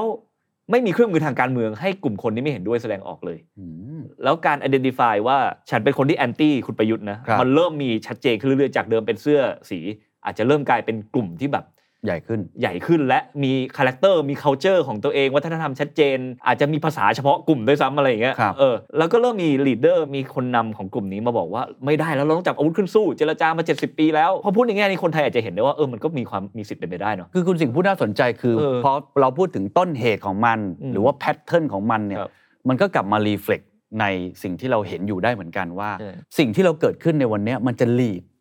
ไปสู่ สิ่งที่คุณเห็นในประเทศอื่น ๆ ได้หรือไม่อย่างไรลองวิเคราะห์กันแบบในเชิงหลักการแล้วมันเราไม่ได้บอกว่าเราเชียร์นะให้มันเกิดครับใช่ไหมแต่ว่าเนี่ยคุณสิงห์เห็นเป็นสมมติฐานเออสมมติฐานเราเห็นอูกันดา pattern เป็นแบบนั้น เราเห็นยูเครน pattern เป็นแบบนั้น เห็นฮามาสของอิสราเอล pattern เป็นแบบนั้น หรือเยเมนเมียนมาเนี่ยพอมาดูในประเทศไทยเนี่ยตั้งแต่ในอดีตจนมาถึงปัจจุบัน ไม่ว่าจะเป็นเรื่องของความรู้สึกไม่เท่าเทียมครับ group identity อืมการที่ต่างชาติเข้ามาสนับสนุนอาวุธอะไรพวกนั้นเนี่ย ในในประเทศไทยเองตอนเนี้ยในมุมมองคุณสิงห์ถ้าวิเคราะห์ออกไปเป็น pattern เนี่ยมันมันคงยังไม่ดูแรงขนาดนั้นนะเนาะแต่ว่ามันเป็นยังไง มันมีการทำ index ระดับโลกนะฮะว่า global peace index คือดูว่าประเทศที่อันตรายสุดยังไม่ได้ที่สันติสุดเนี่ยอ่าอันดับ top ๆผมก็จำได้ว่าพวกของเดิมแหละหมั่นไส้อะฟินแลนด์สวีเดนเออเออไอซ์แลนด์โอ้แล้วก็แบบอะไรก็ได้แชมป์ไปหมดไอ้พวกนี้ ชีวิตดีไปหมดเลยใช่รวมถึงความแพงด้วยความแพงก็อันดับต้นๆเหมือนกันเออแต่ว่าเราก็อยู่ประมาณกลางๆของโลกอะสมมติประเทศอันดับหนึ่งคือ ผมจำไม่ได้อัฟกานิสถานหรือเยเมนอะไรเงี้ยยูเครนยังอยู่ตั้งอันดับประมาณ 10 กว่าๆนะเออเพราะมันยังมี safe zone อยู่เยอะเราอยู่ประมาณ 90 กว่าจนถึงร้อยต้นๆอะไรเงี้ยครับก็คือเราไม่ได้รุนแรงมากเมื่อเทียบที่อื่นอืมเพราะฉะนั้นปัจจัยด้านความรุนแรงเราก็ถือว่าไม่ได้เยอะมากครับเรื่อง source of conflict ก่อนแล้วกันอืมเอออืมต้นเหตุของความขัดแย้งเนี่ยผมว่าในเชิงทรัพยากรน่ะมันไม่ได้มีความขาดแคลนขนาดนั้นในบ้านเราอืมถ้าเป็นทรัพยากรพื้นฐานนะครับแต่ถ้าพูดถึงทรัพยากรที่ที่มีความจำเป็นต่อตลาดโลกเนี่ย เอออย่างแร่ธาตุอะไรต่างๆ หรือว่าเหมือนกับที่เชื้อเพลิงฟอสซิลเป็นมาตั้งแต่หลายสิบปีมานี้เนี่ยเราก็ยังไม่ค่อยมีเหมือนกันนะอืมแต่สิ่งที่เรามีคือปมทางการเมืองที่ไม่อนุญาตให้ทุกกลุ่มแข่งขันกันได้อย่าง free and fair สมมติว่ามันมีการเลือกตั้งเรื่อยๆ แล้วมันค่อยๆ ขยับไปเรื่อยๆ ในจุดที่มัน free and fair ได้ ก็อาจจะมีการคลายประเด็นนี้ไปเรื่อยๆ ตลอดอีก 5 ปี 10 ปี ซึ่งในข้างหประเทศอื่นๆเนี่ยไอ้เหตุผลนี้เป็นประเด็นเหมือนกันที่เป็นประเด็นที่ถ้ามันไม่มีเครื่องเครื่องมือทางการเมืองในการจบความขัดแย้งได้ มันจะไปสู่อาวุธในการจบความขัดแย้งนั้นโอ้เพราะมันถึงทางตันเชิงการเมืองไงฮะโอ้เออเพราะว่าคนไทยนะที่ผมเคยฟังอาจารย์ท่านหนึ่งเล่าให้ฟังผมว่าน่าสนใจคือเขาบอกว่าสหรัฐอเมริกาเนี่ยยังยังมีความน่ากังวลมากกว่า เพราะว่าขัดแย้งกันในเชิงแบบสีผิวอ่าขัดแย้งใช่คือคือใช่ในเชิงรากที่อืมมันเปลี่ยนกันได้ยากใช่แต่ของคนไทยเนี่ยมันไม่ได้มีความอะไรที่เป็นข้อกังวล ก็คือเราไม่ได้มีกลุ่ม identity ที่แข็งแรงเออขขนานาดดนั้นั้นนในปัจจุบันนี้นะอ่าครับครับแต่ก็ต้องดูว่าถ้า social network และ นวัตกรรมใหม่ๆ อยู่กับเราไปอีก 20 ปีหลังจากนี้ เราอาจจะค่อยๆ create กลุ่มที่ที่ชัดกว่านี้ขึ้นมาก็ได้อืมโดย base on ความขัดแย้งเล็กๆ น้อยๆ ที่เรามีอยู่ในชีวิตตอนเนี้ยต่อไปอืมมันอาจจะใหญ่ขึ้นเรื่อยๆ ก็ได้ครับแล้วประเทศไทยเองเนี่ย ตอนนี้เราไม่ได้อยู่ใน stage ที่เสี่ยงต่อสงครามขนาดนั้นแล้วอืมผมมองว่าอย่างนี้นะ เพราะว่ามันยังมี แต่มันก็ดีเพราะว่าประชาชนเองก็รวมตัวกันเพื่อสร้างขยับพื้นที่ทางการเมืองของตัวเองครับกันเก่งมากขึ้นอืมแต่ก่อนเราอาจจะไม่ organize ขนาดนี้ ตอนนี้เรารู้วิธีการต่อรองอืม กับผู้มีอำนาจค่อนข้างเยอะแล้ว มันก็ยังไม่ free and fair ร้อยเปอร์เซ็นต์แต่ว่ามันค่อยๆ ขยับไปขยับกันมา มันยังชนกันได้บ้างอืมชนกันแล้วเกิดพื้นที่ที่ขยับชายแดนขอบเขตในการเจรจาได้บ้าง ซึ่งอย่างเงี้ยพพอขอบเขตการเจรจามันมีสิทธิ์ขยับเนี่ยมันไม่จำเป็นต้องไปเจรจาด้วยวิธีอื่นแล้วอืมอย่างเรื่องสวอย่างเงี้ยคนไม่พอใจเยอะมาก แต่ว่าตอนนี้ก็ประชาชนก็โวยวายจนเราสามารถที่จะมีทิศทางว่าจะมีการสร้างรัฐธรรมนูญใหม่ขึ้นมาอืมซึ่งถ้ารัฐธรรมนูญใหม่เกิดขึ้นมา ยังมีเรื่องสวเหมือนเดิมอีก ก็ ก็โวยวายกันต่ออีกอะไรเงี้ยมมแต่อย่างน้อยการโวยวายของพวกเราทำให้เกิดความตั้งใจในการเขียนรัฐธรรมนูญใหม่ขึ้นมาอีกอืมเป็นต้นอะไรเงี้ยครับผมอย่างน้อยยังมีการขยับไปเรื่อยแต่ถ้ามันไม่ขยับเลย แล้วก็ปราบปรามด้วยอาวุธนั่นแหละ ก็จะเป็นอีกเรื่องหนึ่งๆครับ พื้นที่จริงเวลาไปเนี่ยในพื้นที่ที่มันมีความขัดแย้งสูงๆมีสงคราม ชีวิตผู้คนมันเป็นยังไงเขาอยู่กันยังไงครับเขารบกันตลอดเวลาไหมมันเหมือนในหนังไหมมันเป็นยังไงครับคือมันจะมีสองแบบ หนึ่งคือพื้นที่ที่มี frontline ชัดเจน มีแนวปะทะชัดเจน กับพื้นที่ที่มีการก่อการร้ายสูง อันนั้นก็คือจะเกิดเหตุขึ้นตรงไหนก็ได้อะไรเงี้ยอืมซึ่งแน่นอนพอแบ่งเป็นสอง category เนี้ยซอยย่อยเป็นประเทศมันก็ไม่เหมือนกันอีกอะแล้วแต่ประเทศนะฮะถ้าเป็นพื้นที่ที่มี frontline ชัดเจนเนี่ยบริเวณห่างจาก frontline ประมาณสัก 40-50 กิโลเมตรอย่างเงี้ยทุกอย่างจะหมุนรอบสงครามตรงนั้นหมด ขับรถไปจะเห็นแต่รถถังสวนมาเอ่อผู้คนใส่ชุดทหารหมดครับอะไรเงี้ยฮะแล้วก็บ้านเมืองอะไรตึกก็จะดูพังว่าโดนระเบิดข้ามไปข้ามมากัน นะครับผมกลยุทธ์สงคราม basic ก็คือว่าคุณต้องทิ้งระเบิดให้อีกฝั่งหนึ่งเพลี่ยงพล้ำก่อนแล้วค่อยยกทหารบกเข้าไปอืมนะฮะซึ่งในรัสเซียยูเครนเขาก็ใช้กลยุทธ์นี้กันเยอะมาก แต่ว่าเลยจากพื้นที่สงครามไปแล้วอะประมาณไม่ต้องไกลมากก็ได้สักสิบโลจาก frontline คุณก็เห็นคนกินเบอร์เกอร์กันอยู่ตามปั๊มน้ำมันเห็นอ๋อเออคือชีวิตก็ดำเนินต่อไป ยิ่งไกลเป็นร้อยโลนี่เหมือนไม่มีอะไรเกิดขึ้นนะครับอืมถ้าสงครามอื่นก็อาจจะละ เป็นร้อยโลเนี่ยไอ้คนอาจจะมีความไม่เข้าใจกันระหว่างคนที่อยู่ใกล้ frontline กับคนที่อยู่ไกลสงเพราะความเป็นจริงมันต่างกัน แต่ว่าถ้าเป็นสงครามรัสเซียยูเครนเนี่ยคนที่อยู่ไกล frontline ก็เข้าใจ เพราะว่ารัสเซียสามารถส่งระเบิดข้าม frontline มาไกลขนาดไหนก็ได้ แล้วก็มีเมืองจำนวนมากซึ่งอยู่ไกล frontline แต่ว่าโดนระเบิดลงกันเยอะเงี้ยฮะผมเดินอยู่ในเมืองอย่างเคียฟ ซึ่งเป็นเมืองหลวงเนี่ยก็จะมีเสียงหวอคอยเตือนตลอดว่าอื้อแบบมี airstrike นะมี airstrike นะ ซึ่งจำนวนมากก็จะมีระบบป้องกัน missile ของทางยูเครนเนี่ยป้องกันไว้ได้ ยิงให้ตกตรงอื่นแต่บางครั้งมันหลุดรอดเข้ามาก็มีเหมือนกันใกล้ๆเมืองเคียฟนะฮะถ้าอย่างรัสเซียยูเครนคือค่อยๆเลยไปฝั่งตะวันออกมากขึ้นเรื่อยๆก็ยิ่งเสี่ยงขึ้นเรื่อยๆระหว่างนั้นผมก็แบบเติมน้ำมันเขาก็ถามว่ามีมีบัตรลดราคาไหมคะเลขที่สมาชิกเท่าไหร่ เออแล้วระหว่างเติมอยู่คงมีเสียงหวอปุ๊บอ๋อลูกค้ารอแป๊บหนึ่งค่ะเดี๋ยวรอหวอจบก่อนค่อยเติมต่อได้เป็นกฎหมายประเทศเขาอะไรเงี้ยโอ้เออคือมันมิกซ์กันอะเออชีวิตก็ดำเนินต่อไป ใช่เออส่วนประเทศที่มีการก่อการร้ายทั่วไปอย่างตอนนั้นผมไปที่อัฟกานิสถาน ซึ่งเป็นประเทศที่สถานะในตอนที่ผมไปคือมีรัฐบาลที่มาจากการเลือกตั้งอยู่แล้วกลุ่มตาลีบันยังไม่ใช่รัฐบาลเป็นกลุ่มก่อการร้ายซึ่งก่อเหตุประมาณสัปดาห์ละครั้งสองครั้งอะไรอย่างเงี้ยอืมมันก็จะมีการป้องกัน ในพื้นที่เมืองค่อนข้างเยอะกำแพงหนาลวดรั้วลวดหนามเข้าไปตรงไหนก็มีการเช็คกันเยอะมีตำรวจทหารอะไรประจำอยู่ทุกที่ นั่นคือ setup แต่ใน setup นี้ผู้คนก็นั่ง chill กันอืมดื่มน้ำชากันเอออืมอะไรที่เป็นซากปรักหักพังก็มีเด็กไปวิ่งเล่นกันอะไรอย่างเงี้ยเออก็ชีวิตก็จะดำเนินต่อไปอ่าเพราะมันเป็นความเป็นจริงที่เขาก็เขาก็อยู่ตรงนั้น แล้วผู้คนเขาเขามีความหวังกันไหมครับ เวลาอยู่ในสภาวะแบบนั้น มันมีตั้งแต่ผมไปอิรักก็มีเด็กที่แบบ บ้าเคป๊อปมากแล้วก็เออบอกโอ้ยการเมืองอะไรไม่สนใจหรอกอะไรอย่างเงี้ยจนกระทั่งคนที่แบบว่ารู้สึกว่าเดือดร้อนจากสถานการณ์ซะเหลือเกิน คือ ในสังคมแต่ละประเทศที่มีสงครามมันก็จะมีความไม่เท่าเทียมต่อผลกระทบอ่าที่เกิดครับขึ้นกับกลุ่มต่าง ๆ อีก แล้วก็ยิ่งสงครามที่เกิดมาเป็นสิบปีแล้วเนี่ยสุดท้ายมันโดนโยงเข้าไปสู่ความเป็นจริงในทุก ๆ วันซะจนเลี่ยงไม่ได้แล้วอะไรเงี้ยอืมเอออย่างที่กรุงคาบูเกิดระเบิดขึ้นปุ๊บตู้มคนตายสิบคนยี่สิบคน อีกประมาณสามสี่ชั่วโมง ทุกคนก็จะกลับไป gather ตรงนั้นจ่ายตลาดซื้อของอะไรกันปกติอีกอืมอืมอืมอือืมแต่ถ้าคนไทยเนี่ยรู้สึกว่ามันไกลตัวเนี่ยผมก็จะโยงกลับมาในช่วงมีม็อบเยอะๆในกรุงเทพเนี่ยมีม็อบเดือดดาลอยู่ตรงจุดหนึ่งผ่านไปอีก 200 เมตร คุณก็นั่งกินข้าวได้ปกติอะไรเงี้ยมันก็คล้ายๆกันเพียงแค่กล้องทุกอันมันจะไปรวมรวมกันอยู่ตรงนั้น ในแง่ของการสืบทอดไอ้ความคิดที่จะมีต่อความรุนแรงสงคราม เราจะเคยเห็นภาพแบบเด็ก ๆ ที่เป็นนักรบอะครับครับถือปืนเนี่ย คือถ้าเป็นผู้ใหญ่เราพอเข้าใจได้ว่าเขาคงตัดสินใจด้วยเหตุผลอะไร แต่ว่าไอ้ภาพที่มันเห็นแบบเนี้ยมันสืบทอดหรือมันส่งต่อกันยังไงมันอะไรทำให้เด็กคนหนึ่งถือปืนอืมเพราะว่านั่นเป็นสิ่งที่ต้องมีสองปัจจัยในสังคมนั้นๆหนึ่งคือ เป็นประเทศที่กฎหมายอ่อนมาก คือมันเกิดคอน FLICT ซะจนไม่มี rule of law แล้วอะอ๋อมันเลยอนุญาตให้เด็กไปยังจุดนั้นได้อ่า แล้วสองคือกลุ่ม identity ต้องแข็งแรงมากๆ มันเลยไม่ได้เกิดขึ้นแค่กับกลุ่มคนใน generation เดียวแต่ข้าม generation ไปแล้วอืมซึ่งถ้าภาพเหล่านั้นเราจะเห็นจากแอฟริกาค่อนข้างเยอะอืมเพราะว่ากลุ่ม identity ของเขาคือชาวเผ่านะฮะซึ่งเผ่าต่างๆ มันก็มีการสืบทอดต่อกันเป็นรุ่นๆอยู่แล้วอืมนะครับแล้วก็บวกกับกฎหมายหลาย ๆ ประเทศก็ไม่แข็งแรง การที่เด็กจะไปจับอาวุธ หรือจะมีอาวุธ flow เข้าไปจำนวนมหาศาลเนี่ยมันก็เป็นเรื่องที่เกิดขึ้นได้ในตรงนั้นนะครับแล้วก็ รวมถึงการไม่มีโอกาสทางเศรษฐกิจเนี่ยมันทำให้วิธีเดียวที่จะลืมตาอ้าปากได้ก็คือ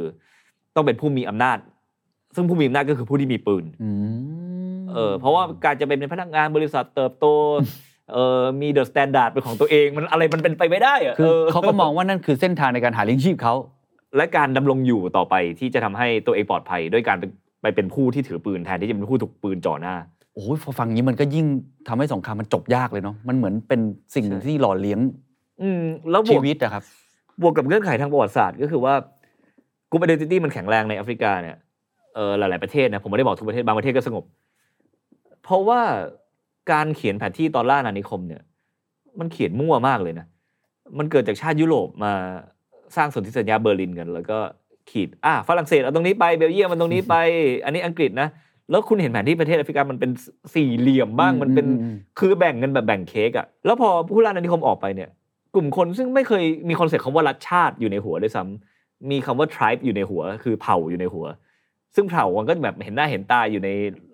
ในระยะที่จับต้องได้อะแต่พอเป็นชาติปุ๊บแล้วเอาหลาย ๆ เผ่ามารวมกันเนี่ยกำหนดว่าต้องมีรัฐบาลเดียวอืมต้องมีผู้มีอำนาจคนเดียวในเขตแดนสมมตินี้เนี่ยมันก็เลยเป็นเงื่อนไขไปสู่ conflict ได้อืมนะครับอะไรคือเส้นทางไปสู่สันติภาพ หรืออีกแบบหนึ่งป้องกันไม่ให้มันเกิด มีหลายข้อนะครับครับอย่างแรกก็คือที่ผมคิดว่าสำคัญมากคือระบบการจัดสรรอำนาจ และทรัพยากรที่ free and fair โอ้ซึ่งการไปถึงร้อยเปอร์เซ็นต์มันทำไม่ได้หรอกในสังคมมนุษย์อ่า แต่ว่ายิ่งเข้าใกล้ร้อยเปอร์เซ็นต์มากเท่าไหร่อะโอกาสที่คุณจะจบเรื่องต่างๆ ด้วยกันแค่ไปฟ้องศาลแล้วได้รับคำตัดสินที่มัน free and fair เข้ามาอย่างเงี้ยมันก็จบแล้วโอ้หรเออไม่ต้องไปหยิบปืนมายิงก็ได้เออก็คือระบบ rule of law rule of law ที่แข็งแรง การมีสถาบันทางสังคมที่แข็งแรงและแฟร์โอ้ช่วยเลย ช่วยเพราะว่ามันจะทำให้ปมความขัดแย้งที่ทำให้กลุ่มหนึ่งรู้สึกว่าเป็นคนชายขอบที่โดนกดขี่ตลอดมันไม่เกิดขึ้น เพราะทุกกลุ่มทุกคนมีสิทธิเท่าเทียมกัน เพราะงั้นคนที่ต้องการขึ้นสู่อำนาจด้วยการขี่ปมความขัดแย้งนี่ขึ้นไปสู่อำนาจ เขาทำไม่ได้ เพราะว่ามันไม่ได้มีเกิดกลุ่มคนที่เป็นซอสตรงนั้นตั้งแต่แรกอยู่แล้วอืมแล้วก็อีกด้านหนึ่งคือการชำระประวัติศาสตร์ อะไรก็ตามที่เป็นปมความเจ็บปวดของคนกลุ่มหนึ่งมาตลอด ดีไม่ดีไม่แค่ร้อยปี บางทีพันปีสองพันปีอย่างเงี้ยแต่มันโดนบอกเล่ามาตลอดเนี่ยถ้าเกิดการคลี่คลายกันได้เชิงอารมณ์ความรู้สึกเนี่ยอืมก็จะทำให้การที่นักการเมืองคนไหนที่ต้องการขึ้นสู่อำนาจด้วยการขี่ปมทางประวัติศาสตร์นี้ขึ้นมา ก็ทำไม่ได้อีกเพราะมีการชำระประวัติศาสตร์กันไปแล้วอืมซึ่งอันนี้ก็ย้อนกลับไปสู่เรื่องสงครามโลกครั้งที่สองเนี่ยตอนนั้นเยอรมันกับญี่ปุ่นก็เป็นพันธมิตรกันครับใช่ไหมฮะ พอจบสงครามเนี่ยทั้งสองประเทศมีอภรที่ต่างกันมากเกี่ยวกับสิ่งที่ตัวเองได้กระทำลงไป หลายคนก็รู้ว่าเยอรมันเนี่ยเขาขอโทษขอโพยซ้ำแล้วซ้ำอีก ใส่ไว้ในตำราเรียนเลย ใช่มีการจัดทัวร์เพื่อไปขอโทษด้วยแบบเอาลูกหลานของคนเยอรมันไปไล่ขอโทษชาวโปแลนด์เป็นต้นอะไรเงี้ยนะฮะอืมเออขณะที่คนญี่ปุ่นอะไรเหรอใช่ไหมอืมเออก็เลยเป็นปมที่ยังขัดแย้งอยู่กับจีนกับเกาหลีบางที เพราะว่าตอนนั้นพูดแล้วเป็นเหยื่อบางครั้งก็ก็คือคนเกาหลีกับคนจีนซึ่งมีมี การกระทำของทหารญี่ปุ่นในช่วงนั้นเนี่ยก็ค่อนข้างเยอะนะครับถึงแม้ว่ามันจะไม่ได้นำไปสู่สงคราม แต่ว่าปมความขัดแย้งตรงนี้ก็ยังอยู่ในระดับการเมืองในปัจจุบันนี้อืมขณะที่ตอนนี้เยอรมันกลายเป็นประเทศเฟรนดี้ของชาวยุโรปไปใครอยากเข้าถึงเอ่อรับผู้ลี้ภัยค่อนข้างเยอะด้วยซ้ำอะไรอย่างเงี้ยเพราะว่าเขาชำระเรื่องนี้ไปแล้วอืมนะครับเพราะฉะนั้นสองเรื่องเนี่ยก็คือเรื่อง rule of law กฎและสถาบันทางสังคมที่แข็งแรงและยุติธรรมและและเปิดเปิดถึงทุกคนสองคือการพูดถึงประวัติศาสตร์แล้วก็ชำระล้างมันของไทยเราก็มี 6 ตุลา 17 ตุลาอืมเออใช่ไหมฮะถ้าทางรัฐออกมาขอโทษ เมื่อไหร่ หรือว่าทางรัฐยอมรับว่าเกิด confirm สิ่งที่เกิดขึ้นบวกกับบรรจุในตำราเรียนเมื่อไหร่ สิ่งเหล่านี้ก็จะไม่ใช่ปมที่เราต้องมานั่งรำลึกกันทุกปีแล้ว เพราะทุกคนรู้อยู่แล้วมเออ ไม่มีกลุ่มที่ออกมาบอกว่านี่คือสิ่งที่เออเป็นปมทางประวัติศาสตร์ที่ทหารต้องการปกปิดเอาไว้เพื่อให้ทุกคนแบบว่าลืมความเจ็บปวดนี้ครับเพราะตอนนี้เราก็ยังยอมรับว่าต้องมีการพูดแบบนั้นกันอยู่ เพราะว่ามันมันไม่ได้ถูกใส่ในตำราเรียนอะไรขนาดนั้น แต่ถ้าต่อไป ทุกอย่างออฟฟิเชียลหมด ยอมรับหมด ก็โอเคเราก็ move on นั่นคือ word keyword move on move on เออ move on ได้ เพราะตอนนี้ยัง move on ไม่ได้ ใช่ฮะ คิดภาพแฟนเก่า ถ้าอยู่ดีเขาเคยทำผิดกับเราเขามาขอโทษเราวันหนึ่งเราก็ move on ได้ อะไรเงี้ยเออประมาณนั้นแหละนะฮะแต่ว่าโจทย์ที่บางทีก็ควบคุมไม่ได้ก็คือ เราไม่รู้ว่า key resource ของโลกในอนาคต มันจะเป็นอะไรบ้างอืมแล้วประเทศไหนจะไปนั่งทับขุมทรัพย์อันนั้นอยู่ คือคุณสิงห์กำลังจะบอกว่าตอนนี้ มองไปในอนาคตน่าจะมีปัจจัยอื่น ๆ ที่ทำให้ปะทุใช่อาจก็จะเกิดความขัดแย้งขึ้นได้อีก ซึ่งมันอาจจะเป็นความขัดแย้งในรูปแบบที่เรานึกไม่ถึงในปัจจุบันก็ได้ เช่น ตอนเนี้ยเชื้อเพลิงฟอสซิลเป็นเป็น energy ที่สำคัญสุดใช่ไหมครับครับ แต่ถ้าเรา move on ไปสู่ move on ดีกว่าไปสู่รถไฟฟ้าในอนาคต resource ที่สำคัญมากจะกลายเป็นเอ่อแร่ลิเธียมหรือโคบอลต์ซึ่งเอาไปทำแบตเตอรี่อ่าใช่ไหมจริงครับ ซึ่งตอนนี้ supply ของมันไม่ได้ทั้งหมดนะครับแต่จำนวนมหาศาลอยู่ที่ประเทศคองโก คองโกมี 2 ประเทศมี Republic of the Congo กับ Democratic Republic of the Congo ผมเรียกคองโกขวาคองโกขวาเนี่ยมีมีแร่พวกนี้ค่อนข้างเยอะ ซึ่งปัจจุบันก็มีบริษัทข้ามชาติไปขุดเหมืองแร่จำนวนมาก ซึ่งก็มี report ออกมาว่า หลาย ๆ บริษัทก็ไม่ได้ให้ความสำคัญเรื่องสิทธิแรงงาน มีแรงงานเด็กที่โดนโดนเอาเปรียบเยอะมาก แล้วคนที่เป็นคนท้องถิ่นเนี่ยแทบไม่ได้เงินอะไรจากตรงนั้นเลยอืมยกเว้นเงินค่าจ้างในเลทต่อืมำนะครับแต่ว่ามันไม่ได้นำไปสู่การพัฒนาเชิงโครงสร้างอะไรตรงนั้น เพราะว่าเขาไม่ได้มีรัฐรัฐบาลที่แข็งแรงไปต่อรองกับบริษัทข้ามชาติได้ เพื่อบอกว่าคุณมาทำเหมืองตรงนี้ได้ แล้วต้องไปพัฒนาชุมชนโดยรอบด้วยนะอืมก็เลยกลายเป็นว่าคนนอกเข้ามาเอาทรัพยากรไปคนท้องถิ่นก็ยังจนอยู่ดีอืมนะครับอืมแต่ anyway ถ้าต่อไปทั้งโลกใช้ EV หมดไม่มีรถน้ำมันเลย แล้วทุกคนต้องไปลุมคองโกขนาดนั้นนะ เออจะเกิดอะไรขึ้นอีกคอน FLICT จะเป็นยังไง ถ้าไม่มีกฎหมายที่แข็งแรงอืมเออมันก็อาจจะเกิดอะไรขึ้นก็ได้ เพราะว่าคองโกเป็นหนึ่งในประเทศที่เสี่ยงที่สุดในโลก เพราะว่ามีกองกำลังติดอาวุธมากกว่าร้อยกองกำลังนะครับติดแบรนด์ต่างกัน ทุกกองกำลังยิงกันเองหมดเลย อยู่ในป่าดงดิบตรงนั้นนะบวกกับมีที่ผมเป็นห่วงประเทศนี้มากเพราะเป็นหนึ่งในไม่กี่ประเทศที่มีกอริลลาบนโลกใบนี้ แล้วตอนนี้เจ้าหน้าที่อนุรักษ์เข้าไปดูแลกอริลลาไม่ได้เลยเพราะว่ายิงกันยับเลยบริเวณนั้นโอ้เป็นต้น แล้วก็ต่อไปไอ้เรื่องแบตเตอรี่เนี่ยจะนำไปสู่ความขัดแย้งใต้ทะเลลึกฮะ อีกเพราะว่าจะมีการเคลมสิทธิ์ในการขุดเหมือง Deep Sea Mining ซึ่งแบบว่าลึกลงไป 2,000 เมตร 3,000 เมตร ก็มีแร่ธาตุใช่ เป็นแร่ที่เราต้องการมาทำ EV หรือว่าถ้าคุณอยากสร้างเมืองที่เป็นโซลาร์เซลล์ร้อยเปอร์เซ็นต์เนี่ยสิ่งที่คุณต้องการตามมาคือแบตเตอรี่ยักษ์อ่าใช่ เพราะว่าไม่งั้นกลางคืนคุณทำยังไงใช่ไหมคฮะรับครับ หรือว่าคุณก็ต้องใช้เชื้อเพลิงฟอสซิลในเวลากลางคืนอยู่ดี ก็เอาเป็นว่าดีมาน for แบตเตอรี่เนี่ยมันจะเยอะขึ้นในอนาคตอันนี้จะกลายเป็นแบบ critical เออสำคัญเลยนะ แล้วมันจะไปโผล่ตรงไหนบนโลก ซึ่งที่ก่อนหน้านี้ทั้งโลกอาจจะไม่ได้สนใจอะไรเลยก็ได้อืมนะฮะยกตัวอย่างตะวันออกกลางก่อนหน้าที่จะจบสงครามโลกครั้งที่สองเนี่ยก็ไม่ได้เกิดการก่อการร้ายหรือคอน FLICT อะไรเยอะขนาดนั้น พอมาค้นพบว่ามีขุมทรัพย์น้ำมันอยู่ตรงนั้น เราก็เห็นตั้งแต่สงครามโลกครั้งที่สองนี่คือมาแพทเทิร์นเลยนะเออก็ปุ้มบุ้มบุ้มบุ้มกันมาเรื่อยๆอย่างเงี้ยฮะโอ้เออเราเห็นหน้าฉากเป็นเรื่องศาสนาเรื่องการเมืองบ้างแต่หลังฉากมันก็ต้องมีเรื่องพวกนี้อยู่แล้วนะครับ แล้วถ้าสมมติว่าต่อไปมะพร้าวกลายเป็นรีสอร์ทหลักของโลกอาจจะมาจบที่บ้านเราก็ได้อะไรเงี้ยโอ้เอออย่าเลยครับ เอาให้เป็นแร่ธาตุก่อนต่อไปทุเรียนคือพลังงานหลักของโลกอ่าวเมืองไทยกูซวยแล้วแล้วมันจะมีมันจะมีแรงจูงใจที่ทำให้ผู้มีอาวุธในระดับโลกเนี่ยflow flow เครื่องมือสงครามหรืออาวุธเนี่ยเข้าไปยังพื้นที่เหล่านี้ให้เกิดความขัดแย้งอืมแล้วเกิดสุญญากาศทางการเมืองได้อืมอืมถ้าต่อไปทุเรียนเป็น resource อันดับหนึ่งจริงอืมๆ ต่อไปความขัดแย้งในเมืองไทยอาจจะเถียงกันไปเถียงกันมาเกิดม็อบสักพักเริ่มมีคนยื่นปืนเข้าไปในม็อบแล้วโอ้ปืนกลระเบิดอะไรเงี้ยซึ่งที่ผ่านมามันก็มีแย่งชิงทุเรียนบ้างเออเออแย่งชิงทุเรียนทุเรียน war เออกลายเป็นว่าแทนที่จะกลายเป็นอะเกิดระเบิดบางที เกิดคนยิงกันบ้าง แต่ว่าไม่ใช่ norm ครับปรากฏแบบทุกคนแม่งมีปืนอยู่ในมือหมด แล้วเริ่มออ g a แก z e ไปกองทัพมีคนมา train ให้อะไรเงี้ยอืมอืมอืมันก็ไม่ได้จบแค่การเถียงกันในโซเชียลเน็ตเวิร์กแล้วครับครับอะไรอย่างเงี้ยฮะซึ่งอันนี้ก็เป็นอีกอย่างหนึ่งที่อาจจะเกิดขึ้นได้ เท่าที่ไปมาในหลาย ๆประเทศเนี่ย เหตุผลที่สงครามมันไม่จบสักทีเนี่ยหลักๆเนี่ยมันติดที่ตรงไหนฮะอะไรทำให้ความขัดแย้งมันบานปลายมากขึ้นเรื่อยอะถ้าเอาช่วงสงครามสงบในตะวันออกกลางก่อนนะฮะมันก็คือช่วงที่ก่อนจะเกิดอาหรับสปริงๆอืมก่อนจะเกิดเพราะว่าช่วงนั้นเป็นช่วงที่หลายคนก็ใช้คำว่าเผด็จการนะนะครับก็คือมีเผด็จการอยู่ในประเทศตะวันออกกลางเยอะมากอืมอืมอืมซึ่งสิ่งที่เผด็จการในตะวันออกกลางนำมาก็คือ หนึ่งคือทุกกลุ่มติดอาวุธเลิกรบกันหมด เพราะว่ามีบอสใหญ่แล้ว แต่ว่าสิ่งที่ตามมาก็คือการจำกัดสิทธิเสรีภาพ แต่หลาย ๆ คนที่เป็นผู้คุมอำนาจในตอนนั้น ก็พอไวสวัสดิการพื้นฐานให้ประชาชนตัวเองเหมือนกันอืมผมยกตัวอย่างลิเบียครับปัจจุบันลิเบียก็เป็นเรื่องสามก๊กเหมือนกันเออคล้ายๆเยเมนเลย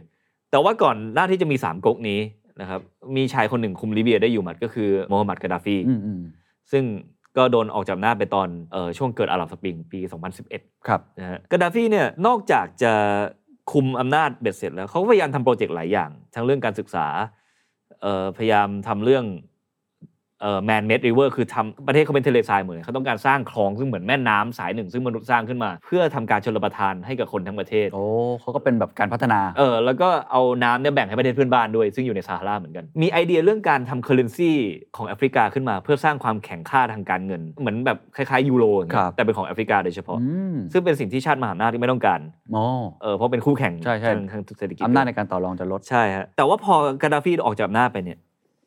สิ่งที่เกิดขึ้นคือก็มีการแย่งชิงอำนาจคล้ายๆตอนตาลิบันกับมูจาฮิดีนอะไรอย่างงี้เหมือนกันอืมอืมอืมคนกลับมาสู่แง่หนึ่งเนี่ยสิ่งที่ทำให้เกิดพีซได้ในช่วงหนึ่งคือ มีคนแข็งแรงหลายคนแต่มีคนที่แข็งแรงที่สุดและคุมทุกคนอยู่ เออนะฮะเจงกิสข่านก็เป็นหนึ่งในนั้นอ๋อเออจักรวรรดิโรมันก็เป็นหนึ่งในนั้นกาดาฟีก็เป็นหนึ่งในนั้น absolute power เออตาลิบันก็เป็นหนึ่งในนั้น แต่ว่าชีวิตที่อยู่ใต้ ผู้คุมอยู่หมัดเนี่ยอาจจะมีสันติเกิดขึ้น แต่ว่าก็ไม่ได้มีเสรีภาพตามมาอืมเพราะเสรีภาพนำไปสู่เอลิเมนที่จะทำให้เขาลงสู่อำนาจได้ เพราะว่าอาจจะเกิดกลุ่มที่มา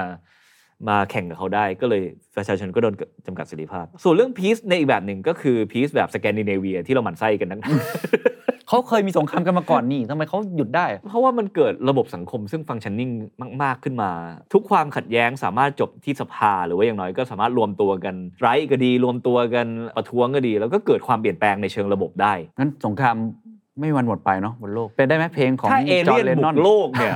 common เออ enemy เหรอ ใช่อาจจะเป็นไปได้ว่าแบบเออเราเลิกรบกันเองก่อนไหมเราไปดูไอ้พวกแมลงสาบยักษ์ที่มันกำลังมา นี่ไหมอะไรอย่างเงี้ยนะจริงๆมันมี common enemy อยู่นะ คือเรื่อง อ่า climate change อ๋อ มันจะกระทบทุกชาติทุกเผ่าทุกคนพร้อมกันเลย แล้วก็มันจะมาเร็วกว่าที่ทุกคนคิด แต่ว่ามันก็เป็นไปได้สองทางหนึ่งคือเกิด common enemy แล้วทุกคนจับมือร่วมกันลดคาร์บอน แล้วแพ้ทรัพยากรบนโลก ซึ่งแค่พูดนี่คุณก็รู้สึก คุณก็หัวเราะแล้วใช่ไหมว่ามันจะเป็นไปได้เหรอวะ หรือสองคือ source of war หรือปมขัดแย้งจะยิ่งสูงขึ้น เพราะว่าทรัพยากรมีจำกัดลง โดยเฉพาะอย่างยิ่งที่ดินที่อยู่ได้แล้วคุณภาพชีวิตดีอืมจะจำกัดลงมากๆเพราะว่าภัยพิบัติธรรมชาติจะสูงขึ้น จะจะทำให้ที่ดินจำนวนมาก ซึ่งตรงนี้อยู่แล้วไม่มีปัญหาอะไรแกลายเป็นที่ดินซึ่งไม่น่าอยู่อีกต่อไปแล้วครับ ช่วงท้ายเลยอยากจะชวนคุยต่ออะแล้วเมื่อกี้เห็นพูดเรื่อง common enemy ครับ ว่าเห็นคุณจิงสนใจมากเรื่องสิ่งแวดล้อมสนใจมานานแล้วแล้วครัเขาบมีส่วนเขาไปทำงานในหลาย ๆ ส่วนเลยเนี่ยครับถ้าเราใช้ธีมนี้ก่อนแล้วกันนะเพราะสิ่งแวดล้อมมันมีหลายอืมแองเกิลมากเลยเอาธีมไอ้ความขัดแย้งเนี่ยไอ้สิ่งแวดล้อมที่จะเป็นศัตรูที่ใหญ่ที่สุดเนี่ย มันจะเกิดผลกระทบหลังจากนี้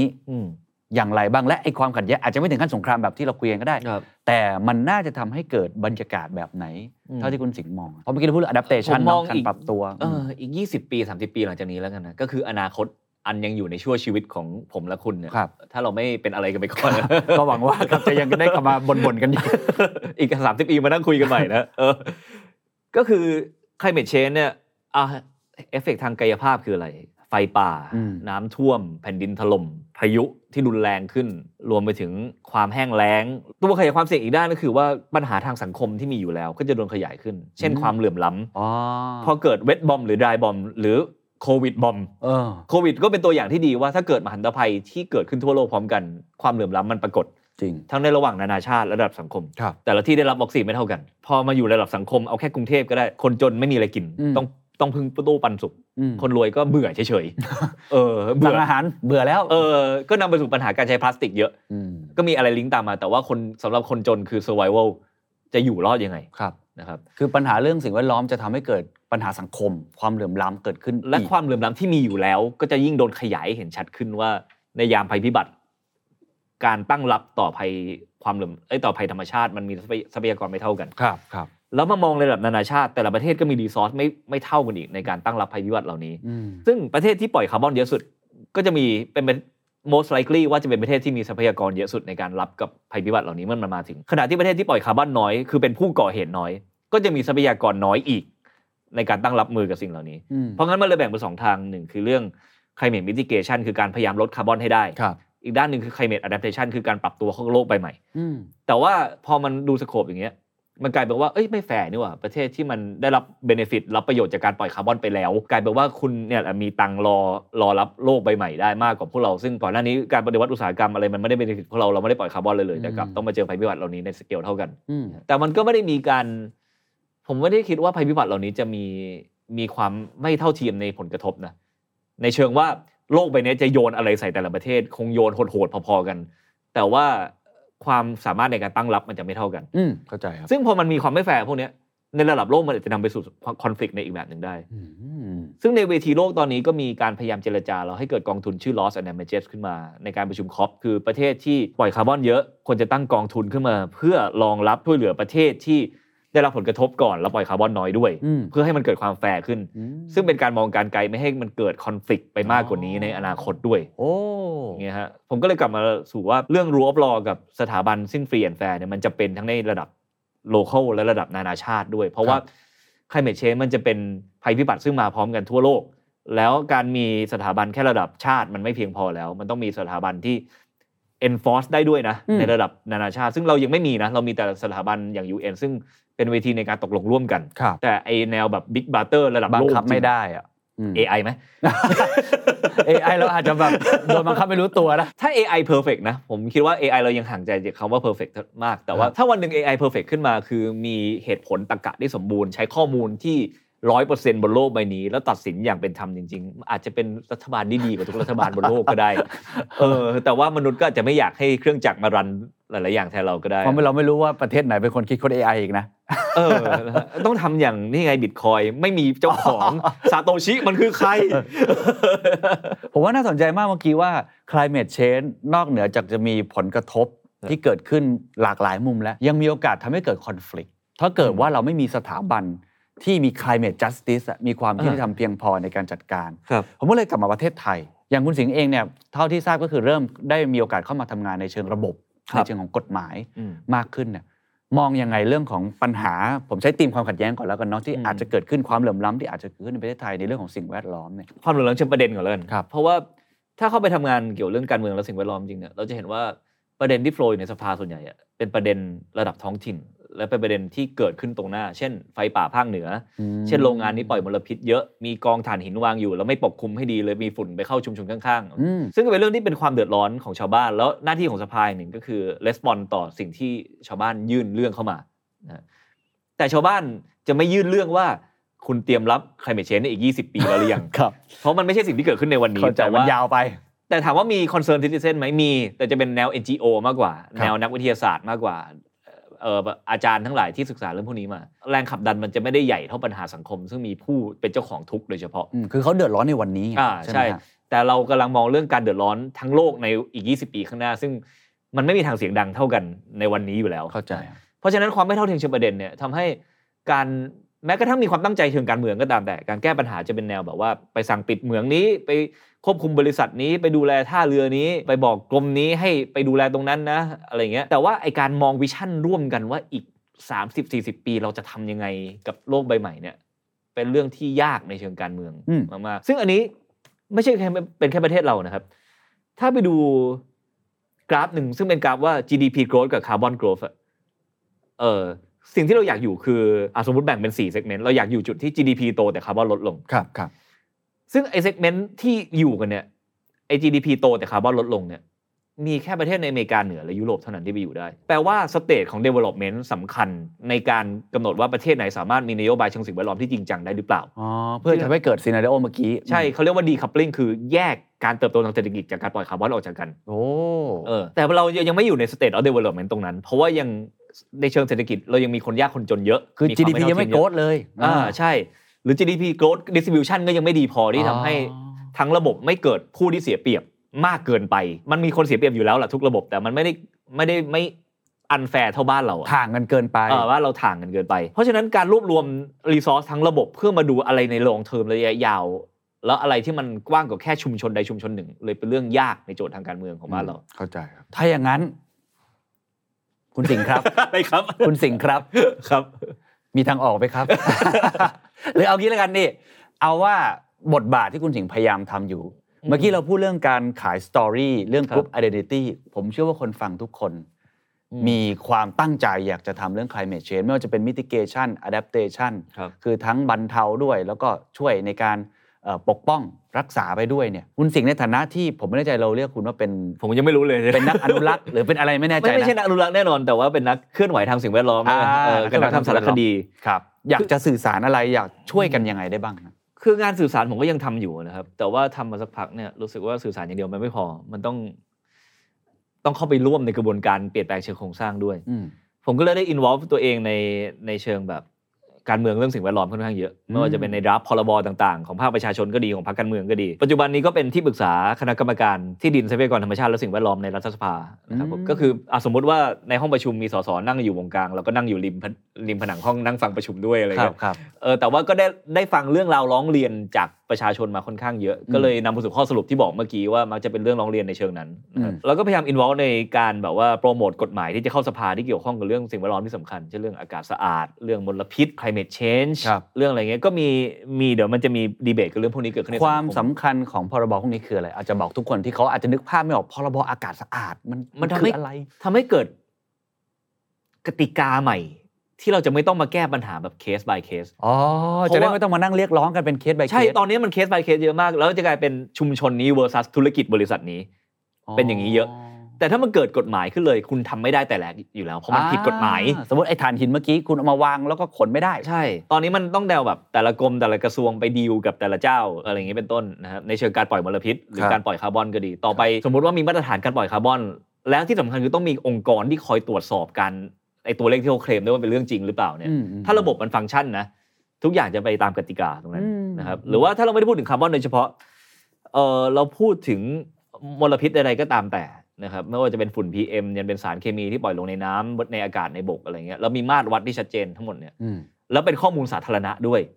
ต่อไปไม่ได้ตรวจสอบแค่องค์กรรัฐแล้วประชาชนก็ตรวจสอบได้อืมนั่นเป็นสิ่งหนึ่งที่พยายามดันอยู่เหมือนกัน ที่เราเรียกว่า PRTR นะครับ Public Transfer and Release Register อืมถ้าผมจำไม่ผิดนะ ก็คือการที่สารเคมีและสารอันตรายทุกอย่างเนี่ยต้องเป็นข้อมูลสาธารณะว่าอยู่ตรงไหนบ้าง ถ้าต่อไปมันมีสิทธิในรัฐธรรมนูญว่าสิทธิต่ออากาศสะอาด และเอ่อ น้ำสะอาดเป็นสิทธิขั้นพื้นฐานของประชาชนไทยทุกคน สมมติมีวรรคนี้อยู่ในรัฐธรรมนูญผู้ใดละเมิดสิทธิเหล่านี้ต้องโทษตามรัฐธรรมนูญอะไรเงี้ยสมมติมีวรรคอย่างนี้อยู่ทำให้ความผิดของบริษัทเหล่านั้นเป็นความผิดเชิงกฎหมาย แล้วก็ความผิดในรัฐธรรมนูญด้วยซ้ำแล้วมันไม่ใช่มีหน้าที่ของ ประชาชนต้องมาพ o ู on case by case แต่ว่าเป็นหน้าที่ของเจ้าหน้าที่รัฐที่ต้องปกปักรักษาไม่ให้เกิดการละเมิดรัฐธรรมนูญเกิดขึ้น คือบังคับใช้กฎหมายได้อ่าปกปักประมารัณกษาเนี้ยได้ฮะไม่ต้องมานั่งเป็นเคส by เคสใครผิดใครถูกใช่ผลตอบแทนเป็นยังไง ซึ่งตอนนี้มัน overwhelmingly เคสพวกนั้นเข้ามาในสภาเยอะมากอืมมันเลยดึงรีซอสของสภาไม่ให้ไปดีลกับประเด็นที่มันอืมันไปไกลกว่านั้นอะเออนะฮะซึ่งก็นั่นแหละเข้าใจคือถ้ายิ่งทำตรงนี้ได้ ไอ้ความเหลื่อมล้ำทางประเด็นน่ะมันจะเริ่มชิฟมา มาสู่ประเด็นที่ใหญ่และยาวนานยาวกว่ากว่าและสำคัญ เอออ่าเพราะฉะนั้นกลับมาสู่ทางแก้ที่คุณเคนถามเนี่ย ก็อาจจะต้องยอมรับว่าบางทีการเติบโตทางเศรษฐกิจก็จำเป็นที่จะต้องพรีลูดนำมาก่อน จะไปสู่การเติบโตทางสิ่งแวดล้อม ในใน consciousness หรือความตระหนักการแก้ปัญหาเชิงสิ่งแวดล้อมแบบมีนัยสำคัญได้ แต่ว่าไม่ได้แปลว่าเราควรจะหยุดพูดเรื่องสิ่งแวดล้อมในวันนี้เลยครับ เราควรจะใส่สิ่งนี้ไปใน ในฉันทามติของสังคมเรื่อยๆ ตั้งแต่ตอนนี้ เพื่อมให้ถึงเวลาที่สังคมพร้อมจะรับเป็นเรื่องใหญ่ มีมีโน้ตฮาวรออยู่แล้ว แล้วสองคือมันมีแก้ปัญหาเชิงสิ่งแวดล้อม ซึ่งลิงก์ไปสู่ความไม่เท่าเทียมทางเศรษฐกิจได้ อย่างกรณีที่เป็นเคส by เคสพวกนั้นก็ต้องแก้กันไป แต่ปัญหาเชิงระยะยาวมันต้องต้องมีการใส่ไอเดียที่ใหญ่กว่านั้นมาในสังคมเรื่อยๆ เพื่อให้สังคมพร้อมจะตอบรับเมื่อไหร่เนี่ยอืมมันมีโน้ตฮาวที่พูดกันมาสักพักแล้วแล้วครับแบบมองเห็นภาพร่วมกันเหมือนกับค่อยๆโกรไปเรื่อยๆแล้วใครพร้อมจะรับอืมไอเดียนี้ก็รับไป แต่ก็ขณะเดียวกันก็ยอมรับว่าทั้งสังคมในเชิงระดับใหญ่เขายังไม่ไม่พร้อมจะรับไอเดียพวกนี้ เพราะว่าเขายังเจอปัญหาเฉพาะหน้ากันอยู่ ครับ คนที่ฟังอยู่ทำอะไรได้บ้างครับ ในมุมมองคุณสิงห์ผมเองก็ตอนแรกก็ไม่ได้คิดว่าตัวเองจะมีบทบาทอะไรมากมายนะครับปัจจุบันนี้ก็ทำอยู่เยอะมากเรื่องพวกนี้ก็เลยอยากสะท้อนกลับไปว่า ผมเองเริ่มต้นจากตรงไหนเริ่มต้นจากสนใจก่อนแค่นั้นแหละสนใจก็ศึกษาศึกษาปุ๊บเข้าใจอืมเข้าใจก็ค่อยๆทำอะไร ซึ่งคำว่าทำอะไรมันจะมีบทบาทให้แต่ละคนเล่นต่างกันไป ถ้าคุณเก่งเรื่อง people skill คุณไม่ต้อง มานั่งพูดเรื่องวิทยาศาสตร์ก็ได้คุณ manage คนร้อยคน20คน เพื่อไปทำงานอะไรบางอย่างเก่งอืมหรือถ้าคุณเก่งเรื่องธุรกิจคุณลองคุณอาจจะรวยได้ก็ได้คุณดีไซน์ดิประกันภัย climate change เออ ต่อไปที่นาน้ำท่วมมีสิ่งนี้ซึ่งชาวนาไม่ต้องซื้อเองรัฐซื้อให้ชาวนาทุกคนโอ้อะไรอย่างงี้เป็นต้นน่ะไอเดียดีนะเออ แต่ว่าถ้าสมมติเกิดเคลมพร้อมกันทั้งประเทศก็ โอ้โหครับเดี๋ยวมันโควิดแล้วนะครับ แต่ผมว่ามันมีโปรดักต์จำนวนมาก ซึ่ง เตรียมไว้รองรับโลกใบใหม่ได้อ่าซึ่งถ้าคุณเริ่มคิดตรงนี้อีก 10 ปีคุณได้ใช้คุณอาจจะเป็นคนแรกที่ได้รวยกับมันก็ได้อะไรอย่างกรีเงี้นยโกรธอะไรอย่างนี้เติบโตเออไปพร้อมกับโลกที่มันเป็นสีเขียวใช่นะ แล้วก็ในทุกวงการที่คุณอยู่อะไม่ว่าคุณจะเป็นครูครับในมหาลัยโอ้โหครูนี่มีมีบทบาทให้เล่นเยอะมากนะในอืมการปลูกฝังแล้วก็อธิบายเรื่องพวกนี้ไม่ใช่แค่ปลูกฝังว่ารักโลกกันเถอะนะทุกคนอืมแต่อธิบายในเชิงที่มันท้าทายสมองด้วย intellectual challenging อะเพราะว่าผมเอง หนึ่งในแรงดึงดูดที่ทำให้ทำเรื่องนี้บ่อยมากเพราะยิ่งศึกษายิ่งรู้สึกเออมันท้าทายดีอืมมันเหมือนคุณเคนอาจจะสนุกกับการตีโจทย์ทางธุรกิจให้แตกใช่ไหมครับผมก็สนุกกับการตีโจทย์ทางสิ่งแวดล้อมให้แตกเหมือนกันอ่าแหละแต่เรื่อง conflict ก็เออก็เป็นอีกประเด็นหนึ่งว่าช่วยกันสืบเสาะให้สังคมเรามี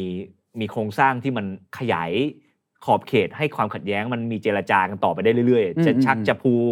จะจะดึงจะดันอะไรกัน ก็ขอให้มันไม่ใช่ว่าแบบเจรจากัน 20 ปี 30 ปี แล้วอยู่จุดเดิม แล้วนำไปสู่ว่างั้นเจรจาไม่เวิร์กแล้วอืมแล้วก็สองคือพยายามดูแลเรื่องกรุ๊ป identity ในใจคุณดีๆ ว่าเมื่อไหร่ที่คุณรู้สึกว่าอีกกรุ๊ปหนึ่งแม่งไม่ควรค่าแก่การอยู่แล้วอืมอะไรเงี้ยคุณคุณตรวจสอบจิตใจคุณดีๆ เพราะว่านั่นคือชนวนเหตุที่หลายประเทศเจอมาเยอะมากแล้วที่ที่คนกลุ่มหนึ่งรู้สึกว่าอีกกลุ่มหนึ่งไม่ควรดำรงอยู่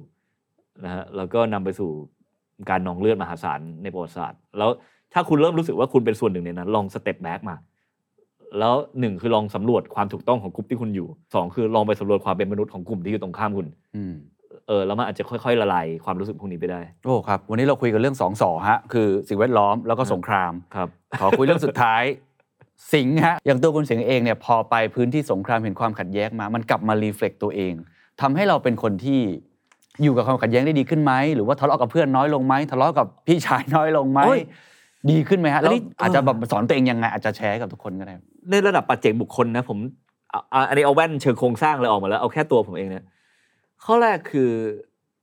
ในสงครามเนี่ย ผมได้เข้าใจความเป็นคนเยอะมากอืมทั้งในเชิงผู้ถูกกระทำทั้งในเชิงผู้อยู่รอดที่ยังไงก็สามารถยืนหยัดอย่างทรนงในทุกปิติของชีวิตได้อืม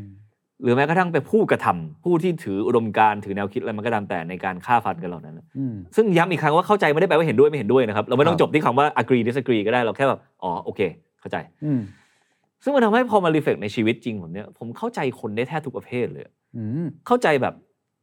มองว่าเขามาจากจุดไหนทำไมเขาพูดแบบนั้น แล้วอารมณ์ที่เขารู้สึกอยู่คืออะไร แล้วมันมีซอสยังไง หรือบางทีเข้าใจไปคนรอบตัวที่เป็นครอบครัวเป็นเพื่อนเป็นอะไรเงี้ย บางทีเขาแสดงอาการอย่างหนึ่ง แต่เราเห็นว่าจริงๆแล้วซอสของอารมณ์เหล่านั้นมันมาจากที่อื่น อย่างเช่นคนเรามักจะไปเกาะติดกับกลุ่มก้อนที่ใหญ่กว่าตัวเอง เวลาชีวิตส่วนตัวมันเอมตี้อืมเป็นต้นอะไรเงี้ยยกตัวอย่างเช่น ถ้าอกหักมาอาจจะแบบอยากไปปาร์ตี้กับเพื่อนกินเบียร์เยอะอะไรเงี้ยอืมอืมอืมแต่ไม่ได้แปลว่าทุกคนที่ปาร์ตี้กินเบียร์อกหักมาครับแต่ไงก็ตามแต่ ความเข้าใจความเป็นมนุษย์เหล่านี้มันทำให้พอผมมา adapt ในพวกสังคมก็ยังไม่ได้เคลมว่าเข้าใจร้อยเปอร์เซ็นต์นะแต่ผมมีที่ว่างให้ความเข้าใจเยอะมาก ก่อนที่จะไปถึงจุดที่แบบ โหยไอ้นี้แม่งใช้ไม่ได้ว่ะโอ้ถามว่ามีคนที่ผมแบบไอ้นี้แม่งใช้ไม่ได้ว่ะในชีวิตมันก็มีบ้าง แต่ว่ากว่าจะถึงจุดนั้นน่ะมันมีที่ว่างให้แบบอ๋อโอเคอ๋อเขามาจากจุดนี้อ๋อเขาเป็นอย่างนี้เพราะอย่างนั้นอะไรเงี้ยเยอะมากเลย ซึ่งมันก็สบายใจในส่วนผมด้วย เพราะว่าผมแทบไม่ถืออารมณ์โกรธอะไรกับใครไว้ในใจเลย เหมือนเปิดใจมากขึ้น อืมแล้วก็จัดน้อยลงจัดน้อยลงก็มีโอกาสเข้าใจและเรียนรู้มากขึ้นจากทุกจุดที่สังคมอยู่ ผมเป็นคนที่ถ้าเจอคนที่อุดมการณ์ต่างกัน หรือว่าความคิดเชิงสังคมต่างกันเนี่ย ผมไม่มีปัญหาเลยจริงๆแบบซีโร่ problem จริงๆ ผมอยากนั่งคุยกับเขาด้วยซ้ำแล้วก็ก็เฟซว่านี่ก็คือความเป็นจริงของโลกมันมีคนที่คิดไม่เหมือนกันอยู่แล้วอืมเออแล้วบางคนถ้าเขาคิดแบบที่เราเคยชินกันมาก่อน แล้วก็เข้าใจแต่แรกอยู่แล้วเขามาจากจุดไหน แล้วถ้าเจอคนที่คิดแบบที่เราไม่เคยชินเนี่ยเรายิ่งสนใจเพราะเราอยากนั่งถามเขาว่า เอ้ยทำไมเหรอมีคิดอะไรเหรออะไรอย่างเงี้ยอืมอืมอืมรวมถึงไม่ได้โกรธโลกแล้วคือโลโลกมีปัญหาเต็มไปหมด แต่ว่าเราเรากับ appreciate ปัญหาพวกนี้ เพราะว่ามันมันมีบทบาทให้เราเล่นในในชีวิตของเราแล้วเรา มีโอกาส connect กับสิ่งที่ใหญ่กว่าได้ในวิธีที่มัน creative ก็คือพยายามเป็นส่วนหนึ่งของ solution อืมมากกว่าเป็นแค่คนที่ชี้ว่า มีปัญหานะทำไมไม่มีใครทำอะไรสักอย่างเลยโลกจะแตกอยู่แล้วนะอะไรอย่างเงี้ยอืมเราไม่อยากเป็นคนคนนั้นเราอยากเป็นคนที่แบบโอเค ทุกคนใจเย็นอะมันทุกอย่างมันแย่นะ แต่ว่าลองงี้ไหมลองงั้นไหมเอาไม่ได้เพราะอะไรเอาไปต่อดิอะไรเงี้ยเอออยากอยากเป็นคนคนนั้นมากกว่า โอ้ เป็นบทสรุปของตอนวันนี้ที่ดีมาก ครับผมขอบคุณมากนะครับ ขอบคุณครับ And that's the secret sauce. ถ้าคุณชื่นชอบ The Secret Sauce episode นี้นะครับ ก็ฝากแชร์ให้กับเพื่อนๆ คุณต่อด้วยนะครับ และคุณยังสามารถติดตาม The Secret Sauce ได้ใน Spotify, SoundCloud, Apple Podcast, Podbean, YouTube และ Podcast Player ที่คุณใช้อยู่นะครับ และอย่าลืมติดตาม Facebook Fanpage The Secret Sauce เข้ามาติชมเข้ามาพูดคุยกับผมได้เลยนะครับ